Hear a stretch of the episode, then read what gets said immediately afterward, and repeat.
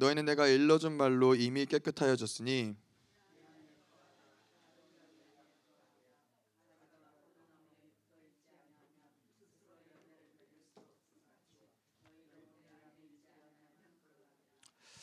나는 포도나무요 너희는 가지라. 그가 내 안에 내가 그 안에 거하면 사람이 열매를 많이 맺나니 나를 떠나서는 너희가 아무것도 할 수 없음이라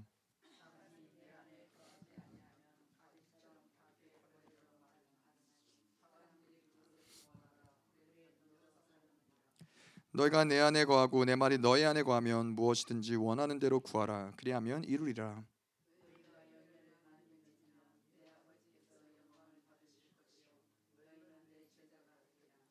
아버지께서 나를 사랑하신 것 같이 나도 너희를 사랑하였으니 나의 사랑 안에 거하라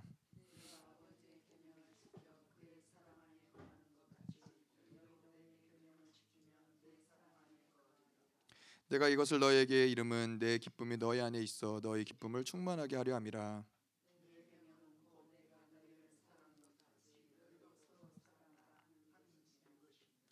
사람이 친구를 위하여 자기 목숨을 버리면 이보다 더 큰 사랑이 없나니. 이제부터는 너희를 종이라 하지 아니하리니 종은 주인이 하는 것을 알지 못함이라. 너희를 친구라 하였느니 내가 아버지께 들은 것을 다 너희에게 알게 하였음이라 내가 너희를 택하여 세웠나니 이는 너희로 가서 열매를 맺게 하고 또 너희 열매가 항상 있게 하여 내 이름으로 아버지께 무엇을 구하든지 다 받게 하려 함이라. 아멘. 아멘. 자 아, 오늘 말씀은요 제목은요 열매를 맺으려면. 음, 자 그런데 제목을 조금 더 어, 말씀을 쭉 보다, 보니까 열매지만 이게 어떠한 열매냐 결국에는 이 사랑의 열매를 맺으려면 예, 하나님이 우리에게 부어주시는 그 사랑을 통해서 우리는 열매를 결국은 맺는 것인데 자 열매를 맺으려면 어떻게 해야 되는 것이냐 아, 우리 좀볼 거 보겠습니다. 자 그런데 우리가 제가 이제 말씀을 준비하면서 그렇지만은 저희 가운데 또 어, 농사를 다 지어 보셨나요? 조국승 원사님만 빼고는 그래도 어느 정도 텃밭 정도는 다 예, 보니까는 길러 해보신 경험이 있죠. 예, 저도 예, 이 방울토마토를 농사해본 농사라고 말하기 베란다 아닙니다. 예, 아파트 텃밭입니다.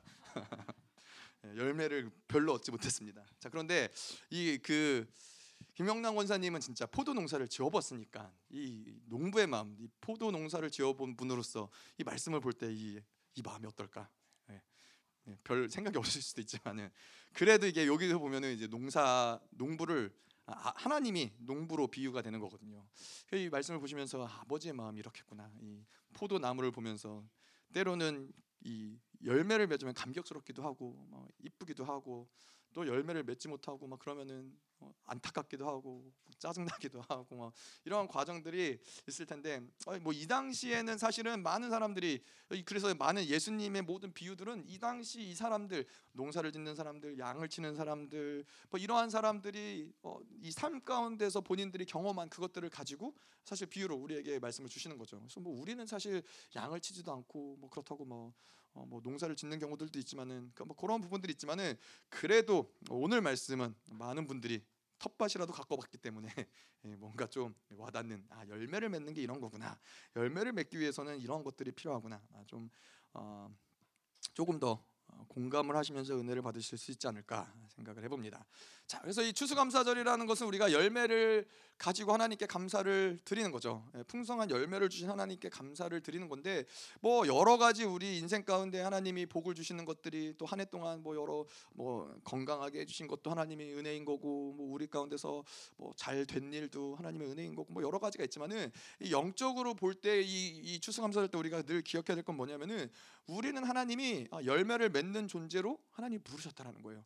그렇기 때문에 하나님이 열매를 요구하는 거라는 것이죠. 예, 우리가 열매를 맺을 수 없는 그런 나무고 열매가 맺히지 않는 나무인데 하나님이 열매를 요구하는 것이 아니라 우리는 열매를 맺을 수 있는 존재로 하나님이 부르셨고 아, 그런 존재이기 때문에 하나님이 아, 그 열매를 요구하시고 또 열매를 하나님께 우리가 올려드린다라는 것이죠. 음.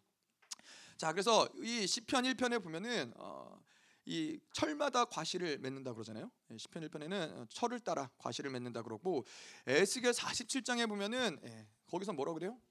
달마다. 예, 우리가 이 뭐 열매를 맺는 것이 1년에 한 번 1년에 한 번 열매를 맺는 것도 귀하지만은 예, 이 땅이 옥토가 정말 땅이 옥토가 되고 뭐 모든 상황과 환경이 맞으면은 달마다 과실을 열매를 맺는 것도 어, 뭐 불가능한 일은 아니라는 것이죠. 아, 뭐 어떤 과목이냐에 따라서 다를 수는 있겠지만은. 근데 하나님이 우리를 부르셨을 때에는 어, 뭐 어쩌다가 인생에 어쩌다가 열매를 맺는 존재가 아니라 하나님과 살아가면 살아갈수록 우리는 철마다 과실을 맺고 달마다 과실을 맺는 그런 존재로 하나님이 우리를 지으셨고 우리를 부르셨다라는 것을 아, 또이 말씀에 들어가기 전에 우리가 알고 있는 것이 중요한 거예요. 아, 내가 뭘 어떠한 노력을 해서 열매를 맺는 존재가 아니라 일단 그렇게 부르심을 받은 존재라는 거. 예, 그게 하나님과 우리에 있어서 중요한 거라는 것이죠. 음. 그래서 열매 그런 측면에서 우리는 열매가 있어도 되고 없어도 되고 아, 인생 가운데서 내가 열매가 있어도 되고 없어도 되는 어떤 그러한 문제가 아니라 반드시 열매가 있어야 된다는 거예요. 포도나무가 열매가 없으면 무슨 소용이 있어요? 예, 별 소용이 없다라는 거예요. 예, 포도나무는 뭐 열매가 맺어지지 않으면 별 소용이 없는 것인데 이러한 이 열매를 맺는 것은 우리가 노력해서 만드는 것이냐? 아, 그렇지 않다라는 것이죠. 야, 이 관계가 중요한 것이고 하나님과의 관계를 통해서 결국 열매를 맺는다는 것이 중요한 것이죠. 뭐 이 대략적으로 이게 오늘 가운데서 가장 중요한 핵심적인 말씀인데 오늘 본문의 구조를 보면은 1절에 보면은 포도나무와 농부와의 관계에 대해서 이야기하고 있어요. 그리고 2절부터 10절에 그렇다면은 열매를 맺기 위해서 농부가 하는 일이 무엇인가? 아, 그리고 11절에서 어, 16절 열매들이란 무엇인가? 음. 그래서 오늘 이 본문의 구조에도 보면 알, 알고 어, 알겠지만은 많은 분량 2절부터 10절까지의 많은 분량은 뭐요? 네, 농부가 하는 일이 무엇인가요? 예, 우리의 인생 가운데 많은 분량은 뭐요? 하나님이 우리 인생을 어떻게 이끌어 가시냐? 하나님이 어떻게 우리를 열매 맺게 하시냐? 하나님의 어떠하심에 관한 것들을 우리가 받아들이는 것이지 열매 맺기 위해서 가지가 해야 될 것은 무엇이냐? 아, 이런 얘기가 오늘 본문에 없다라는 것이죠. 예, 그러한 맥락을 잘 기억을 하시면서 자 본문을 한번 보도록 하죠. 음. 자 그래서 이 한마디로 우리가 이 포도나무와 농부의 관계가 중요한 것인데 어, 포도나무는 누구죠? 예수님을 이야기하는 것이죠. 어, 나는 참 포도나무요. 예수님을 이야기하는 것이고 하나님 아버지는 농부라. 예. 하나님 아버지는 농부시고 2절에 보면 우리는 가지다. 예. 뭐 등장 인물이라고 하면 등장 인물이지만은 이렇게 예. 포도나무가 있고 가지가 있고 농부가 있다라는 것이죠. 자, 그래서 이 요한 아, 이 요한 사도는 우리를 뭐, 성경에서는 또 요한 사도는 우리를 어떻게 표현하냐면은 극상품의 포도나무다. 이사야도 그렇고 이스라엘을 극상품의 포도나무다. 아, 그리고 포도나무와 가지의 비유, 뭐 이러한 비유들을 가지고 우리를 이야기하는데 뭐 비슷한 맥락에서 바울은 우리를 어떻게 비교하느냐, 교회를 어떻게 얘기하느냐, 아, 예수 그리스도가 교회의 머리이시고 우리는 그분의 몸이다, 지체다. 같은 맥락에서 어, 뭐 다른 그림이긴 하지만 같은 맥락에서 하나님과 우리의 관계가 어떤 관계인지를 이야기하고 있다는 것이죠. 자, 그래서 아까도 이야기했지만은 이 왜 포도나무와 가지이냐? 아, 뭐 다른 다른 뭐 사과나무와 뭐 가지일 수도 있고 뭐 배나무와 가지일 수도 있고 뭐 여러 가지가 있을 수 있지만은 뭐 그 당시 사실 이스라엘 가운데서 포도나무가 예, 뭐 중요한 나무였죠. 와인을 만들기도 하고 열매를 먹기도 하고 뭐 여러 가지로 또 그그 그 나라에서 먹을 수 있는 열매를 맺는 게 사실 그렇게 많지는 않은 것 같아요. 제가 보니까는 이 대추, 야자, 대추 야자, 대추 야자 과일을 좀 먹을 수 있고 뭐 포도나무가 있지만은 뭐 다른 과일들을 맺기가 쉽지 않기 때문에 열매 맺는 과일 중에선 포도나무지만은 이 포도나무를 이야기하신 이유는 열매를 얻기 위한 그것이 목적이기 때문에 그렇다라는 거예요. 그래서 농부가 포도나무에게 농부에게 포도나무가 필요한 이유는 무엇이냐? 열매를 얻기 위해서라는 것이죠.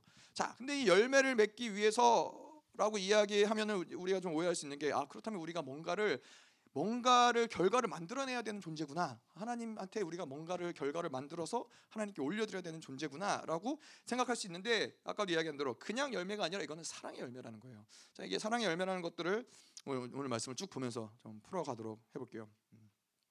그래서 뭐 포도나무는 그렇잖아요. 포도나무를 가지고서는 그 나무를 베어다가 아, 뭐요? 어, 뭐 물건을 만들거나 가구를 만들거나 뭐 이럴 수 없죠. 예, 포도나무는 뭐 땔감으로도 쓰기에는 얇아가지고 별로 별로 아, 쓸모가 없잖아요. 이 아카시아 나무도 그렇죠. 아카시아 나무도 별로 큰 쓸모 없는 나무를 예, 일본 일본 사람들이 예, 우리나라에다 우리나라에다 잔뜩 심어놔 갖고 쓸모 없는 나무를 예, 아카시아 나무가 예? 어, 어디요? 어, 그 우리나라랑 좀 다른 다른 예, 종류일 거예요. 자, 그래서 하여튼 이 포도나무는 별로 쓸모가 없다라는 거예요. 음, 포도나무 별로 쓸모가 없는데 오직 그 필요한 이유는 무엇이냐? 열매를 맺게 하시려고 하- 한다라는 것이죠. 그래서 이 농부에게 있어서 포도나무에 대한 모든 관심은 어떻게 하면 이 포도나무로 하여금 열매를 맺게 할 수 있을까? 그리고 어떻게 하여금 이 포도나무로 잘 자라서 어, 열매를 맺고 그이 이 기쁨을 누릴 수 있을까? 아, 그러한 관계 가운데서 계속해서 생명을 공급하고 계속 그 나무를 기른다라는 것이죠. 음. 그래서 하나님과 우리와의 관계가 온전하다면은 마찬가지로 우리는 반드시 열매를 맺게 되어 있다라는 거예요. 아까도 이야기한 대로 이건 결과적인 측면이라기보다는 하나님과의 관계적인 측면이라는 거예요. 자, 다시 하나님과의 온전한 관계라면은 반드시 열매는 맺어진다라는 것이죠. 예, 마찬가지로 우리가 이 요한일서에서도 그런 그러한 맥락에서 이야기들을 많이 했지만은 하나님은 사랑이시기 때문에 그분과 교제하는 자들은 아, 사랑을 할 수밖에 없다라는 거예요. 그 사랑을 받아들이고 그 사랑을 경험한 자들이 아, 누군가 형제를 미워할 수 없다라는 것과 같- 같은 맥락에서 예, 하나님의 이 온전한 관계라면은 그 온전한 관계에서는 분명히 그 열매가 맺어진다라는 것이 어, 그것이 관계적인 측면에서 너무나 당연하다는 것이죠. 자 그래서 2절부터 우리가 10절까지를 볼 때는 이, 이, 그렇다면 열매를 맺게 하기 위해서 농부가 하는 일은 무엇인가? 아, 농부가 하는 일을 무엇인가를 좀 보겠는데 첫 번째로 일단은 큰 그림 안에서는 생명을 다 결국에는 생명을 공급하는 일인 거예요. 그래서 우리가 이 열매를 보면은 사실은 많은 것들을 알 수 있잖아요. 열매 뭐 나무를 보지 않더라도 열매를 보면은 그 나무가 어떠한지 또 그그 농부가 어떠한지 뭐 이런 것들을 아, 볼수 있잖아요. 뭐 열매가 어, 이 철이 돼서 열매가 이제 열매를 수확을 했는데 열매가 다 시들시들하고 뭐 볼품이 없다. 그러면 그것이 무엇을 얘기하는 거예요? 어, 나무가 건강하지 못했구나. 이런 것들을 알 수 있는 것이죠. 그래서 요즘에는 마트에 가면 그러더라고요. 뭐뭐농그 과일이나 이런 것도 농, 농부 얼굴이 붙어서 나오는 경우들이 있더라고요. 어느 지역에서 어떤 농부가 어, 이걸 했습니다. 예, 그래서 아, 이, 이 왜 그러냐면은 아, 이렇게 이러한 농부가 이런 열매를 어, 이렇게 신실하게 잘 길렀고 열매를 맺었다는 것을 이렇게 자부하기 위해서 어, 그렇게 하는 부분들이 있는 것이죠. 마찬가지로 우리도 열매를 보면은 어, 농부가 어떠한지, 이 나무가 어떠한지를 알 수 있다라는 거예요. 자 그런데 이 가지가 열매를 맺는 원리는 무엇이냐? 이 관계가 중요한 건데 가지가 할 수 있는 그래서 유일한 것은 뭐예요? 우리가 가지죠. 우리가 포도나무에 붙어 있기만 하면은 우리는 열매를 맺는 것인데 가지에게 있어서 가장 중요한 거는 붙어 있으면 된다라는 거예요. 가지는 붙어 있으면 열매를 맺는다라는 거예요. 예, 왜냐? 이 농부가 필요한 모든 비료를 제공하고 생명을 제공하고 영양분을 제공을 하고 나무는 그 영양분을 다 받아들여서 그것을 진액이 되어서 생명력을 가지에게 흘려 보내는 것이죠. 그러면 그 가지는 붙어 있으면은 그 영양 분을 받아들임으로써 필요한 열매들을 맺- 맺을 수밖에 없다는 거예요. 그래서 어떠한 열매도 어떠한 나무도 뭐 자기가 스스로 끙끙거리면서 어떻게든 열매를 맺어 보려고 노력하고 애쓰면서 열매를 맺는 경우들이 없다라는 거예요. 예, 그래서 이러한 측면에서도 포도나무와 가지의 비유가 중요한 것이 우리의 신앙생활도 그렇다는 것이죠. 우리가 뭔가 열심히 노력해서 뭔가를 만들어갈 수 있다라고 생각하지만은 아 그거는 하나님이 우리에게 만들어 놓은 질서가 아니라는 거예요. 모든 피조물들이 하나님의 질서 가운데 돌아가는 그 질서가 아니라는 거예요. 예, 우리가 필요한 건 뭐예요? 이 신앙생활에서도 예, 그 예, 나무이신 예수 그리스도에게 붙어 있으면은 그러면은 그 생명력을 받아들이는 거예요. 그 생명력을 받아들일 때의 열매는 그건 우리의 선택이 아니라 우리 어떤 애씀이 아니라 생명을 받아들이면은 그 결과로서 열매가 맺어진다라는 것이죠. 음. 자, 그래서 이 우리 인생 가운데 뭐 그렇다면 이 인생에 뭐 힘들고 어려운 일이 없느냐? 아니죠. 인생 가운데 힘들고 어려움과 고난의 일들이 분명히 있을 수 있죠. 하지만 그러한 일들이 있을 수 있- 있다 하더라도 그러한 과정들 가운데서 우리와 하나님의 관계를 방해할 수 있느냐? 방해할 수 없다라는 거예요. 마찬가지로 이야기를 들, 비, 비- 비유를 들자면은 이 농부가 이제 농사를 짓는데 아무리 그날 그해 비가 많이 오고 바람이 많이 불고 뭐 날씨가 굽고 뭐 여러 가지 어려움들이 있을 수 있지만은 그렇다고 해서 이 농사를 다 포기하느냐 포도 농- 포도 농사를 그냥 다 때려치느냐 그렇지 않잖아요. 어떻게 해서든 그 모든 이, 이 시간과 환란들을 통과하면서 결국에는 열매를 맺기 위해서 농부가 할수 있는 모든 것들을 다 해서 열매를 맺게 하는 것이죠. 그렇죠, 김영란 원사님? 맞 맞죠. 예, 그래서 예, 왜 농사 짓는데 왜 고난이 없겠어요? 왜 어려움들이 없겠어요? 뭐 병충해가 있고 뭐 날씨가 안 좋고 여러 가지 어려움들이 있지만은 농부는 그 모든 것들이 문제 삼지 않는 거예요. 어떻게 해서든지 보- 열매를 맺게 한다는 거예요. 하나님과 우리의 관계가 그렇다는 거예요. 우리의 인생의 어떤 어려움, 하나님의 입장에서는 우리의 어떤 하, 우리가 하나님을 배신을 한들, 하나님을 대적을 한들, 하나님께 불평을 한들, 하나님의 입장에서는 극상품의 포도나무를 만들기 위해서 하나님을 할 수 있는 모든 것들을 다 하신다는 것이죠. 예, 그렇기 때문에 우리의 우리가 우리에게 중요한 건 뭐요? 붙어 있으면 된다는 거예요. 그분께 붙어 있으면은 예, 반드시 열매를 맺을 수밖에 없다. 자, 그래서 어, 이 붙어 있으면 여전히 우리는 어떤 상황에서도 변화될 수 있는 것이고 여전히 우리는 새로워질 수 있는 것이고 여전히 우리는 열매들을 맺을 수 있- 있다라는 것이죠. 그래서 이, 이 관계를 우리가 늘 인지하고 있는 것이 우리에게는 굉장히 중요하다라는 거예요. 음. 자, 그래서 이, 복, 이 교회도 마찬가지죠. 하나님이 교회를 부르시고 교회를 지으셨을 때는 하나님이 교회가 그 영광스러워질 수 있는 모든 것들을 하나님 다 공급한다는 거예요. 한 영혼이 하나님의 형상을 닮아가는 데 있어서 필요한 모든 것들을 하나님이 다 공급하신다는 거예요. 마찬가지로 농부가 이 포도 열매를 맺기 위해서 그 모든 것들을 다 공급하듯이. 그래서 디모데전서 1장 11절에 보면은 이 교훈은 내게 맡기신 바 복되신 하나님의 영광의 복음을 따름이니라. 여기서 복되신 하나님이라는 게 마카리오스라는 거예요. 근데 이 마카리오스란 단어가 재밌는 게 하나님에게 사용되는 단어가 아니라는 거예요. 마카리오스란 단어는 하나님의 그러한 특별한 은혜를 받은 사람들, 받은 입장에서 우리가 그 복되다라고 표현할 때 마카리오스라는 단어를 원어적으로 사용을 하지만은 이 사도 바울은 이 디모데 교회에게 편지를 보내면서 복되신 하나님이라는 표현을 쓰는 거예요. 왜 그러냐면은 사도 바울은 교회를 보니까 그런 거예요. 아, 하나님이 정말로 이 교회들에게 성장, 교회들이 성장하고 온전해지는데 필요한 모든 것들을 복으로 주시는구나. 이것들을 보니까는 이것들이 믿어지니까는 하나님을 복되신 하나님이라고 표현하는 것이죠. 자, 그리고 또 고린도후서 8장 9절에 보면은 우리 주 예수 그리스도의 은혜를 너희가 알거니와 부유하신 이로써 너희를 위하여 가난하게 되심은 그의 가난함으로 말미암아 너희를 부유하게 하려 하심이라. 교회가 영광스러워지기까지 하나님 뭐 하세요? 부유하신 그분이 완전히 가난해져서 폐가 망신 당하는 데까지 그분은 모든 것들을 다 내어준다라는 거예요. 하나님의 의지가 얼마나 강력하신 거예요. 하나님이 그 농부가 포도 열매를 극상품의 포도 열매를 맺기까지는 예, 이, 이 집을 떠나서 컨테이너에서 잠을 자고 숙박을 하면서까지도 극상품의 포도나무를 맺기 위해서 모든 걸 다 모든 에너지를 다 쏟아붓는다라는 거예요. 예. 하나님이 우리의 영혼을 거룩하고 온전하게 세우시기 위해서 하나님이 못하실 일이 없다라는 거예요. 그분이 십자가도 지셨는데 예. 그래서 이 로마서에서 보면은 로마서 8장 32절에 그러죠. 아들을 아끼지 아니하시고 우리 모든 사람을 위하여 내주시니가 어찌 그 아들과 함께 모든 것을 우리에게 주시지 아니하겠느냐.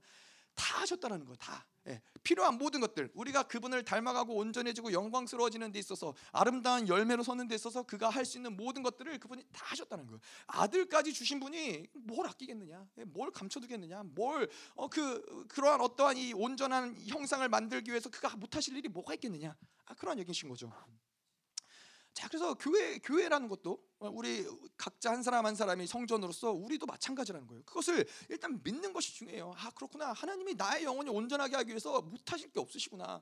그러니까 사실은 우리가 나의 넘어지고 쓰러지고 뭐 그러한 모든 상황들을 보더라도 늘 자신 있는 거예요.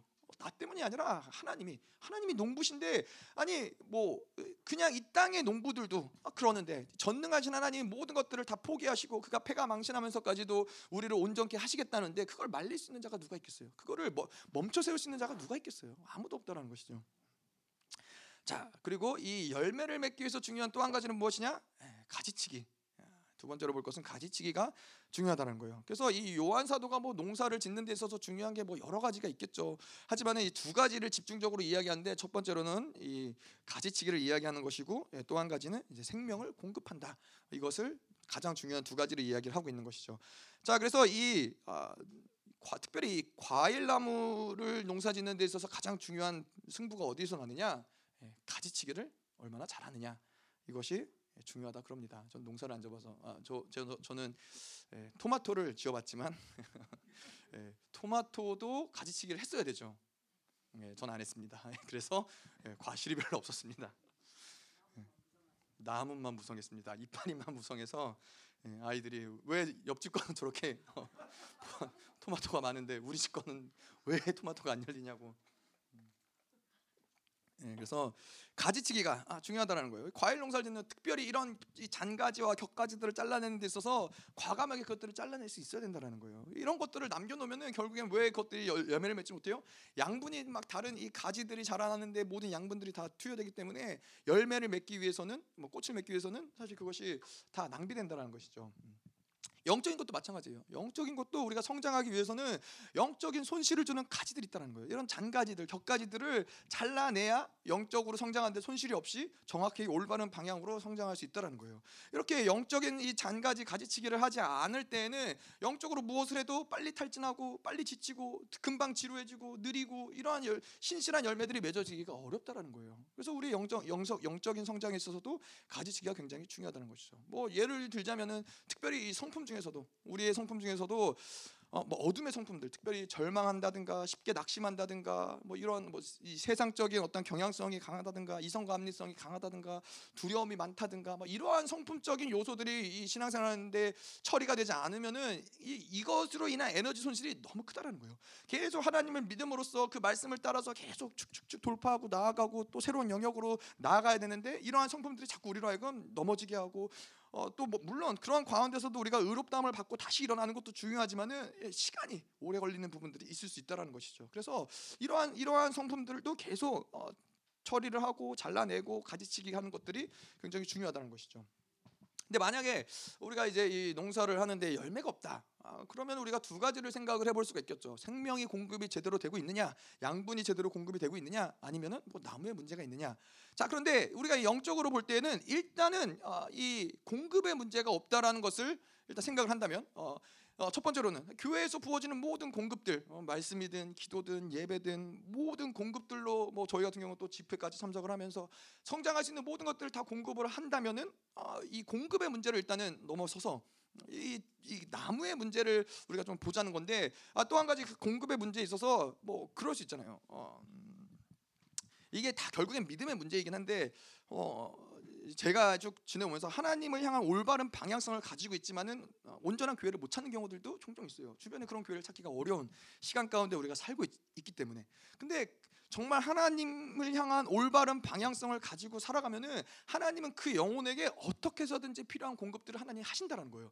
물론 이게 정확한 이 하나님이 일하시는 통로는 교회를 통해서 하나님이 공급을 생명을 공급을 하시는 거고 또 그런 교회를 반드시 찾아야 되는 게 중요한 일이긴 하지만 그런데 그럼에도 불구하고 어떤 이 그런 상황적 환경적인 요소로 인해서 못 찾는다 하더라도 하나님은 그 자녀가 성장할 수 있는 것을 어떠한 방법을 통해서라도 하나님이 그걸 만들어 가신다는 것이죠. 결국에는 하나님이 올바른 교회로 인도를 하시겠죠. 하지만은 그러니까 우리는 항상 자신감이 있는 거죠. 물론 교회 지금 하나님이 또 교회로 부르셔서 이런 공급에 대한 문제들을 하나님이 해결하셨지만은 그렇지 않았을 경우 우리가 혹 혹뭐 음, 뭐 그런 경우가 뭐가 있을지 모르겠네요. 뭐 어, 폭풍우를 만나서 뭐 무인도에 혼자 갇혀 어, 뭐 있을지라도 하나님 필요한 공급들을 영적인 필요한 공급들을 하나님은 충분히 하실 수 있는 분이라는 것을 믿는 게 중요하다는 것이죠. 음. 자, 그럼 뭐 그렇다고 해서 뭐 교회가 중요하지 않느냐? 아니 뭐 그건 저희가 너무나 잘 알지만 예, 모든 축복, 모든 생명은 결국 교회를 통해서 공급이 되는 것이죠. 자, 그래서 일단 이 공급의 문제를 제껴두고 어, 그렇다면 또 이 성장하는 데 있어서 열매를 맺는 데 있어서 무엇이 문제가 되느냐? 결국에는 우리가 얘기한 대로 이 잔가지들이 문제가 된다는 거예요. 자, 그런데 이런 잔가지들이 문제가 된다는 건 결국에는 무엇을 얘기하는 거냐면 공급에 문제가 있다는 거예요. 생명이 공급이 돼야 되는데 그 영양분이 공급이 돼야 되는데 열매를 맺기에는 그 공급이 자꾸 분산되고 예, 흘러가지 못하는 부분들이 있다는 거죠. 근데 영적으로 얘기하자면은 그러한 이 잔가지와 격가지들이 무엇을 얘기할 수 있냐면은 우리 안에 있는 상처와 묶임들 이러한 것들이 우리 안에 있을 때 계속해서 이 공급에 문제가 생길 수밖에 없는 부분들이 있다라는 것이죠. 그래서 우리가 이 디모데전서 1장 5절을 뭐 후반부에도 보겠지만은 거기에 보면은 하나님이 사랑을 부어 주시는 통로가 있다라는 거예요. 하나님 사랑을 부어 주시는 통로를 이야기하는데 그 사랑의 통로가 청결한 마음, 선한 양심, 거짓 없는 믿음. 이 통로를 통해서 하나님의 사랑이 흘러 들어온다는 거예요. 근데 이 문제는 뭐냐면은 이 통로가 우리에게 연결되어 있지만은 이 통로가 어떠한 사람들은 어, 이 많은 때가 껴 있고 막혀 있고 이렇기 때문에 하나님의 사랑의 공급에 문제가 있는 게 아니라 그 통로가 그 공급을 받아들이지 못하기 때문에 이 성 장할 수 없는 하나님의 것들을 받아들일 수 없는 문제가 생긴다는 것이죠. 예. 그래서 이러한 부분들이 사실 이 열매가 없다면은 음, 이러한 부분들을 우리가 생각해 봐야 되는 것이죠. 2절에 보면 무릇 내게 붙어 있어 열매를 맺지 아니하는 가지는 아버지께서 그것을 제거해 버리시고 무릇 열매를 맺는 가지는 더 열매를 맺게 하여 어, 맺게 하려 하여 그것을 깨끗하게 하시느니라. 음. 자, 그래서 우리가 이 교회 안에서도 마찬가지죠. 우리가 지금 신실한 가지인가 아닌가 아, 열매를 어떻게 우리가 그것을 알 수 있느냐? 결국에는 우리가 열매를 맺고 있느냐? 그것을 보면은 우리가 알 수 있는 것이죠. 어, 우리가 이 열매를 맺고 있는다라는 측면이 아까도 이야기한 대로 어떠한 결과, 결과물을 만들어낸다라는 측면이 중요한 게 아니라 어, 우리가 잘 붙어 있고 어, 그 온전한 관계를 유지하고 있다는 측면에서 중요한 것인데 열매를 맺지 않는다라면 무엇이냐? 어, 우리 가운데 뭐 그런 분들이 없지만은 열매를 맺고 있지 않다라는 것은 교회 교회에는 있지만은 붙어 있지 않고 예, 옆에 예, 떨어져 있는 거죠. 옆에 절단되어져 떨어져 있는 아무리 가까이 있어도 예, 가지가 나무랑 아무리 가까이 있어도 붙어 있는 것이 중요한 것이지 예, 그 안에 아, 그래서 우리가 교회 부르심이 중요하다는 이야기를 하는 것이죠. 예, 교회 안에 아무리 교회를 오래 다녀도 그 교회가 아무리 영광스러운다 할지라도 붙어 있지 않으면 그 붙어서 그 예배를 통해서 그 말씀을 통해서 생명을 공급받지 않으면은 아무리 그 교회에 속해 있더라도 아, 그 영양분을 공급받지 못한다는 거예요. 그렇다면은 열매의 문제가 생길 수밖에 없다라는 것이죠. 음. 자 그래서 우리가 이, 이 열매의 문제는 반드시 붙어 있는가 관계성이 무엇인가 이것이 가장 큰 초점이라는 것이죠. 음. 그래서 자 열매라는 것을 우리가 조금 이 뭐 정의를 내려보자면 여러 가지 것들이 있을 수 있죠. 하지만은 열매라는 것은 하나님께 붙어 있기 때문에 그 가지가 나무에 붙어 있기 때문에 그 생명의 공급을 받고 생명의 공급을 받는 가운데서 그런 양분을 통해서 맺어지는 모든 것들을 우리가 열매라고 할 수 있다는 거예요. 그러니까 하나님께 우리에게 뭐 그러잖아요. 우리가 하나님께 어, 힘을 얻고 하나님께 우리에게 부어 주시는 어떠한 것들을 통해서 우리가 삶을 살아가고 우리가 뭐 관계를 하고 사업을 하고 기도를 하고 이런 모든 것들 가운데서 하나님의 주시는 힘을 가지고 그 양분을 가지고 해서 맺어지는 모든 것들은 그것은 열매라는 거예요. 예. 그 뭐가 됐든 간에 그게 뭐 어떤 뭐, 뭐 어, 성령의 열매일 수도 있고 성품의 열매일 수도 있고 뭐 영적인 열매일 수도 있고 모든 것들이 중요한 것은 어디서 어떤 힘을 공급받아서 우리가 그것을 열매를 맺느냐 이게 중요하다는 것이죠. 자, 그래서 결국에는 이 노력 우리가 뭐 노력으로 만들어가는 게 아니라는 것이죠. 붙어 있느냐. 우리가 늘 확인해야 될 것은 우리가 예수께 붙어 있느냐. 그것이 가장 중요한 부분이죠.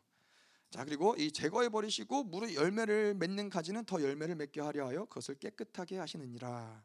자, 이 가지치기라는 건 결국 그런 거죠. 원가지에서 이 잔가지를 어, 하나님이 계속 제거해서 원가지가 이제 열매를 맺을 수 있도록 하는 것이 그것이 가지치기라는 것인데 자 여기서 제거한다 아, 제거해 버리시고 할 때 제거한다라는 것은 현재형으로 사용, 사용되고 있어요 예, 현재형 지금 이 순간에도 하나님이 계속 이것을 깨끗하게 한다라는 것을 이야기하는 것이죠. 어, 한 번 그것이 뭐 과거에 있었던 한 번 깨끗하게 했다 이것이 아니라 계속 농부는 잔가지가 자라날 때마다 그것을 잘라내고 격가지가 자라날 때마다 그것을 잘라낸다라는 것을 이야기하는 것이죠. 자, 우리 우리의 어떤 영적인 걸 보자면은 우리가 구원을 받는 그날 성령이 우리 안에 내재하시죠. 그래서 우리가 성령이 우리 안에 내재하시면서 그분의 말씀이 우리 안에 기록이 되어지고 그분의 보혈이 우리 안에 거하고 성령이 우리 안에 거하면서 이제는 구원받은 존재로서 이러한 이 물과 피와 성령이 우리 안에서 운행되는 존재가 된다는 것이죠. 근데 이 물과 피와 성령이 우리 안에서 운행되면서 무엇을 하느냐? 결국에는 우리 안에 있는 이러한 잔가지들을 해결해 가신다는 거예요. 이것들을 계속해서 지금까지도 처리해 나가시는 과정을 그분이 우리 안에서 역사하고 계신다는 것이죠. 그래서 농부가 그것이 농부의 의지가 그렇다는 거예요. 농부가 우리 안에 하나님이 우리 안에 물과 피와 성령을 주신 이유는 뭐, 무엇이냐? 우리 안에 있는 모든 이러한 격가지들, 잔가지들을 제거하고 처리함으로써 우리로 하여금 그분과의 사랑의 교제 가운데 열매 맺게 하시고자 하는 것이 농부의 의지라는 거예요. 그러니까 농부는 이 열매를 맺게 하기 위해서 우리가 이 모든 구원의 역사를 보지만은 그분이 모든 것들을 했다는 거예요. 십자가를 지심도 우리에게 성령을 주심도 우리 마음의 말씀을 기록하심도 이 모든 것들이 뭐요? 그분과 온전한 사랑 가운데 열매를 맺게 하기 위해서 농부는 못할 것이 없다. 아멘.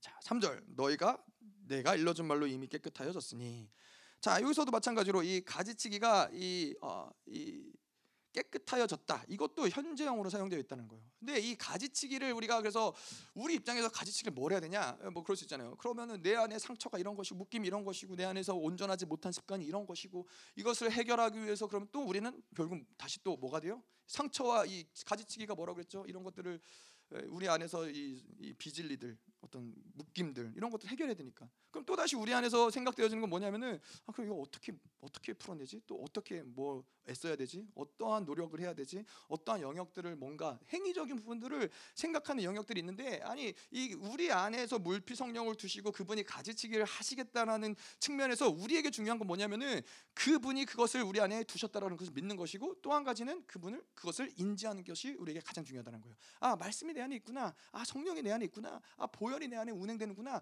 그분이 지금도 내 안에서 이것들을 만들어 가시는구나. 그분이 내 인생을 이끌어 가시는구나. 나를 온전케 해 가시는구나. 이것들을 계속해서 인지하고 성령을 인정해 드리는 것이 중요하다는 거예요. 이것이 바로 가지치기에 있어서 가장 핵심적인 부분이라는 것이죠. 그래서 어떠한 형식의 기도보다도 더 중요한 건 뭐냐면은 계속 그것들을 묵상하고 인정하고 인식하는 거예요. 아 하나님이 나를 이런 존재로 만드셨구나. 아, 하나님이 나를 이러한 삶을 살아가기를 원하시는구나. 성령이 내 안에서 이렇게 일하시 는구나. 이런 것들을 계속 그분을 인정해드리고 그분을 인지하는 것이 우리에게는 다른 어떤 것보다도 가장 근본적으로 중요한 부분이라는 것이죠.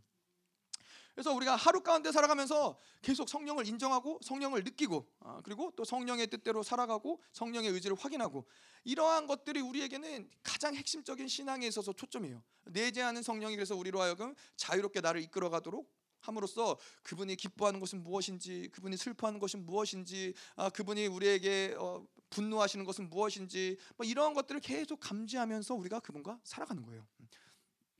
자, 그래서 이 기도를 한다 안 한다 뭐 이런 어떠한 차원을 넘어서 성령과 살아가냐 이것이 가장 우리에게 핵심적인 뭐 물론 기도를 한다 안 한다가 안 중요하다는 건 아니지만은 성령과 살지 않으면서 많은 시간을 기도에 할애한다고 해도 그거는 별로 큰 의미가 없, 다라는 것이죠. 성령과 매일같이 그분을 묵상하고 그분을 인정하고 그분을 의지하기 때문에 우리의 기도가 의미가 있는 것이지 예, 이 성령과 살아가는 것이 되지 않는 그분과 살지 않고 하루를 내 마음대로 내 뜻대로 살아가면서 기도의 자리에 나오는 것은 뭐요? 이건 굉장히 한계적일 수밖에 없는 기도고 종교적일 수밖에 없는 기도가 아, 될수 있다는 것이죠.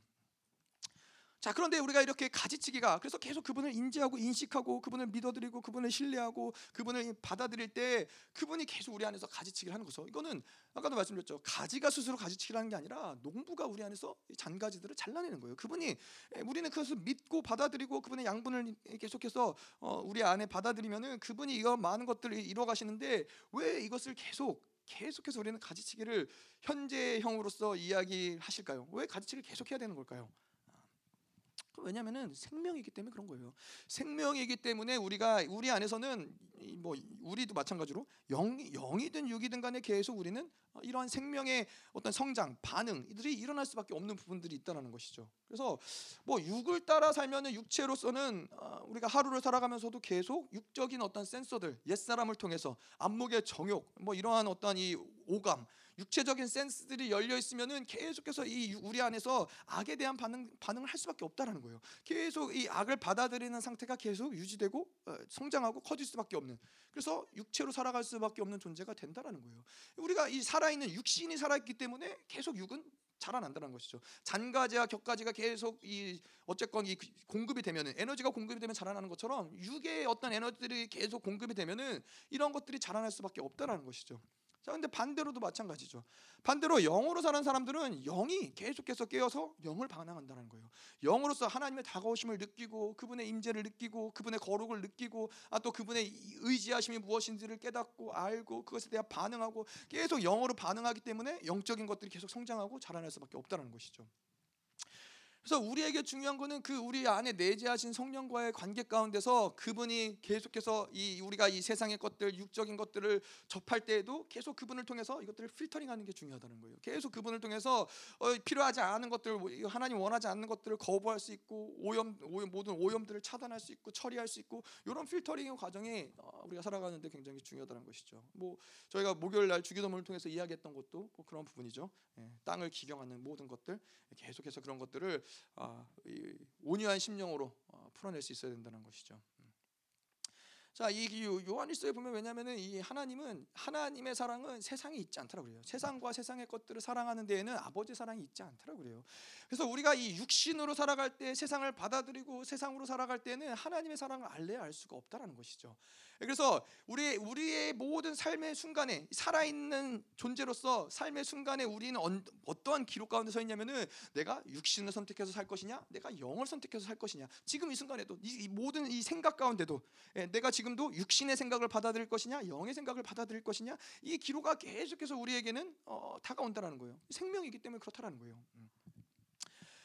자, 뭐 그렇잖아요. 우리가 영적인 사람이라면은 뭐 예를 들어서 제가 여기서 막 돌을 던지면은 맞지 않으려고 피하겠죠. 살아 있으니까 안 죽으려고 맞으면 아프니까 예, 피하겠죠. 본능적으로 뭐 잘 피하냐 못 피하냐 두 번째 문제지만은 어쨌건 피하려고 한다는 거예요. 생명이기 때문에 살아있기 때문에 예, 그런데 영적인 영역들도 마찬가지라는 거예요. 영이 살아있고 영이 깨어있는 사람들은 이러한 육적인 영을 영의 어떠함들을 죽이려고 하는 어떤 세상의 반응들 육적인 어떤 것들이 날라오면은 그것을 자연스럽게 경계한다라는 거예요. 자연스럽게 그것을 피하려고 하는 어떤 반응들이 우리 안에서 일어난다는 것이죠. 자, 그래서 이렇게 우리가 이제 가지치기를 하는데 가지치기가 여러 가지로 중요하지만은 어, 우리가 가지치기를 할 때 계속해서 이 회개라는 작업이 결국에는 이 가지를 치는 작업이죠. 회개라는 작업을 매일같이 우리의 삶을 복기를 하면서 아, 내 삶 가운데서 자라난 장가지들이 무엇이냐, 내 삶 가운데서 어, 격가지들이 자라난 것이 무엇이냐를 보고 성령의 인도하심을 따라서 그것들 계속 어, 회개하고 하나님께 가지고 나아가는 것이 중요하다는 거예요.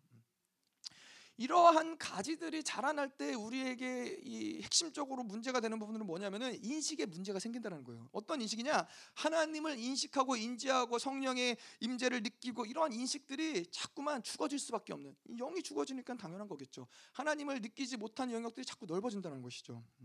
근데 이 빌립보서 4장 7절에 보면은 그리하면 모든 지각에 뛰어난 하나님의 평강이 그리스도 예수 안에서 너의 마음과 생각을 지키리라.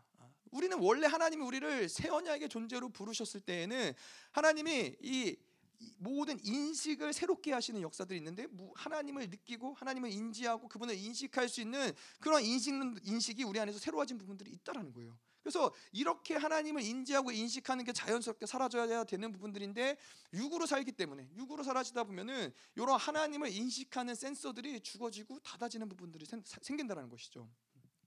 그래서 이런 잔가지들 격가지들이 많아지면은 내 인생 가운데 하나님으로 살려고 아무리 몸부림을 쳐도 그분을 느끼거나 그분을 인지하지 못하거나 그분의 음성을 듣지 못하거나 이런 것들이 다분히 너무나 자연스러운 것이죠. 예. 육에 대한 센스들은 빨라지고 강력해지고 육에 대한 어떤 욕구들은 점점 더 컨트롤할 수 없을 정도로 강력해지지만은 영에 대한 하나님의 음성을 듣는 것, 하나님의 말씀에 순종하는 것 이러한 센서들은 점점 약해질 수밖에 없다는 것이죠. 이것들이 경, 이, 결국에는 이 잔가지와 격가지를 처리하지 않으면은 우리 가운데서 일어날 수밖에 없는 부분들이라는 거예요. 자, 그래서 좀 정리를 하자면 그런 거예요. 우리의 신앙의 영역 가운데서는 우리가 노력으로 만들어가는 것이 아니라 열매를 맺는 것도 하나님과의 관계성 가운데서 이 모든 것들이 아, 만들어간다는 것이죠. 자, 그래서 이 노력해도 안 되는 것이 문제냐? 아니요. 문제는 무엇이냐면은 관계성이 하나님과의 그런 이 포도나무와 가지의 관계성이 유지가 되지 않는 것이 근본적으로 문제라는 것이죠. 그래서 내 삶 가운데 뭔가 열매가 맺어지지 않는다. 어떠한 영역에서 열매가 맺어지지 않는다. 아 그러면 우리가 무엇을 봐야 되냐면은 아 내가 왜 노력해도 안 될까? 왜 아무리 열심히 해도 안 될까가 아니라 아, 하나님과의 관계가 어느 부분이 끊어졌을까? 어느 부분이 단절됐을까? 어느 부분에서 내가 생명의 공급을 지금 받지 못하고 있나? 이것을 확인을 해야 된다는 것이죠. 음.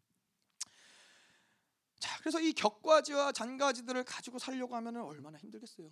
인생이 아, 영성을 하는 것 자체가 하나님과 살아가는 것 자체가 고통스럽고 괴로울 수밖에 없다라는 거예요. 아무리 기다려고 아무리 애써도 열매가 보이질 않는다라는 것이죠.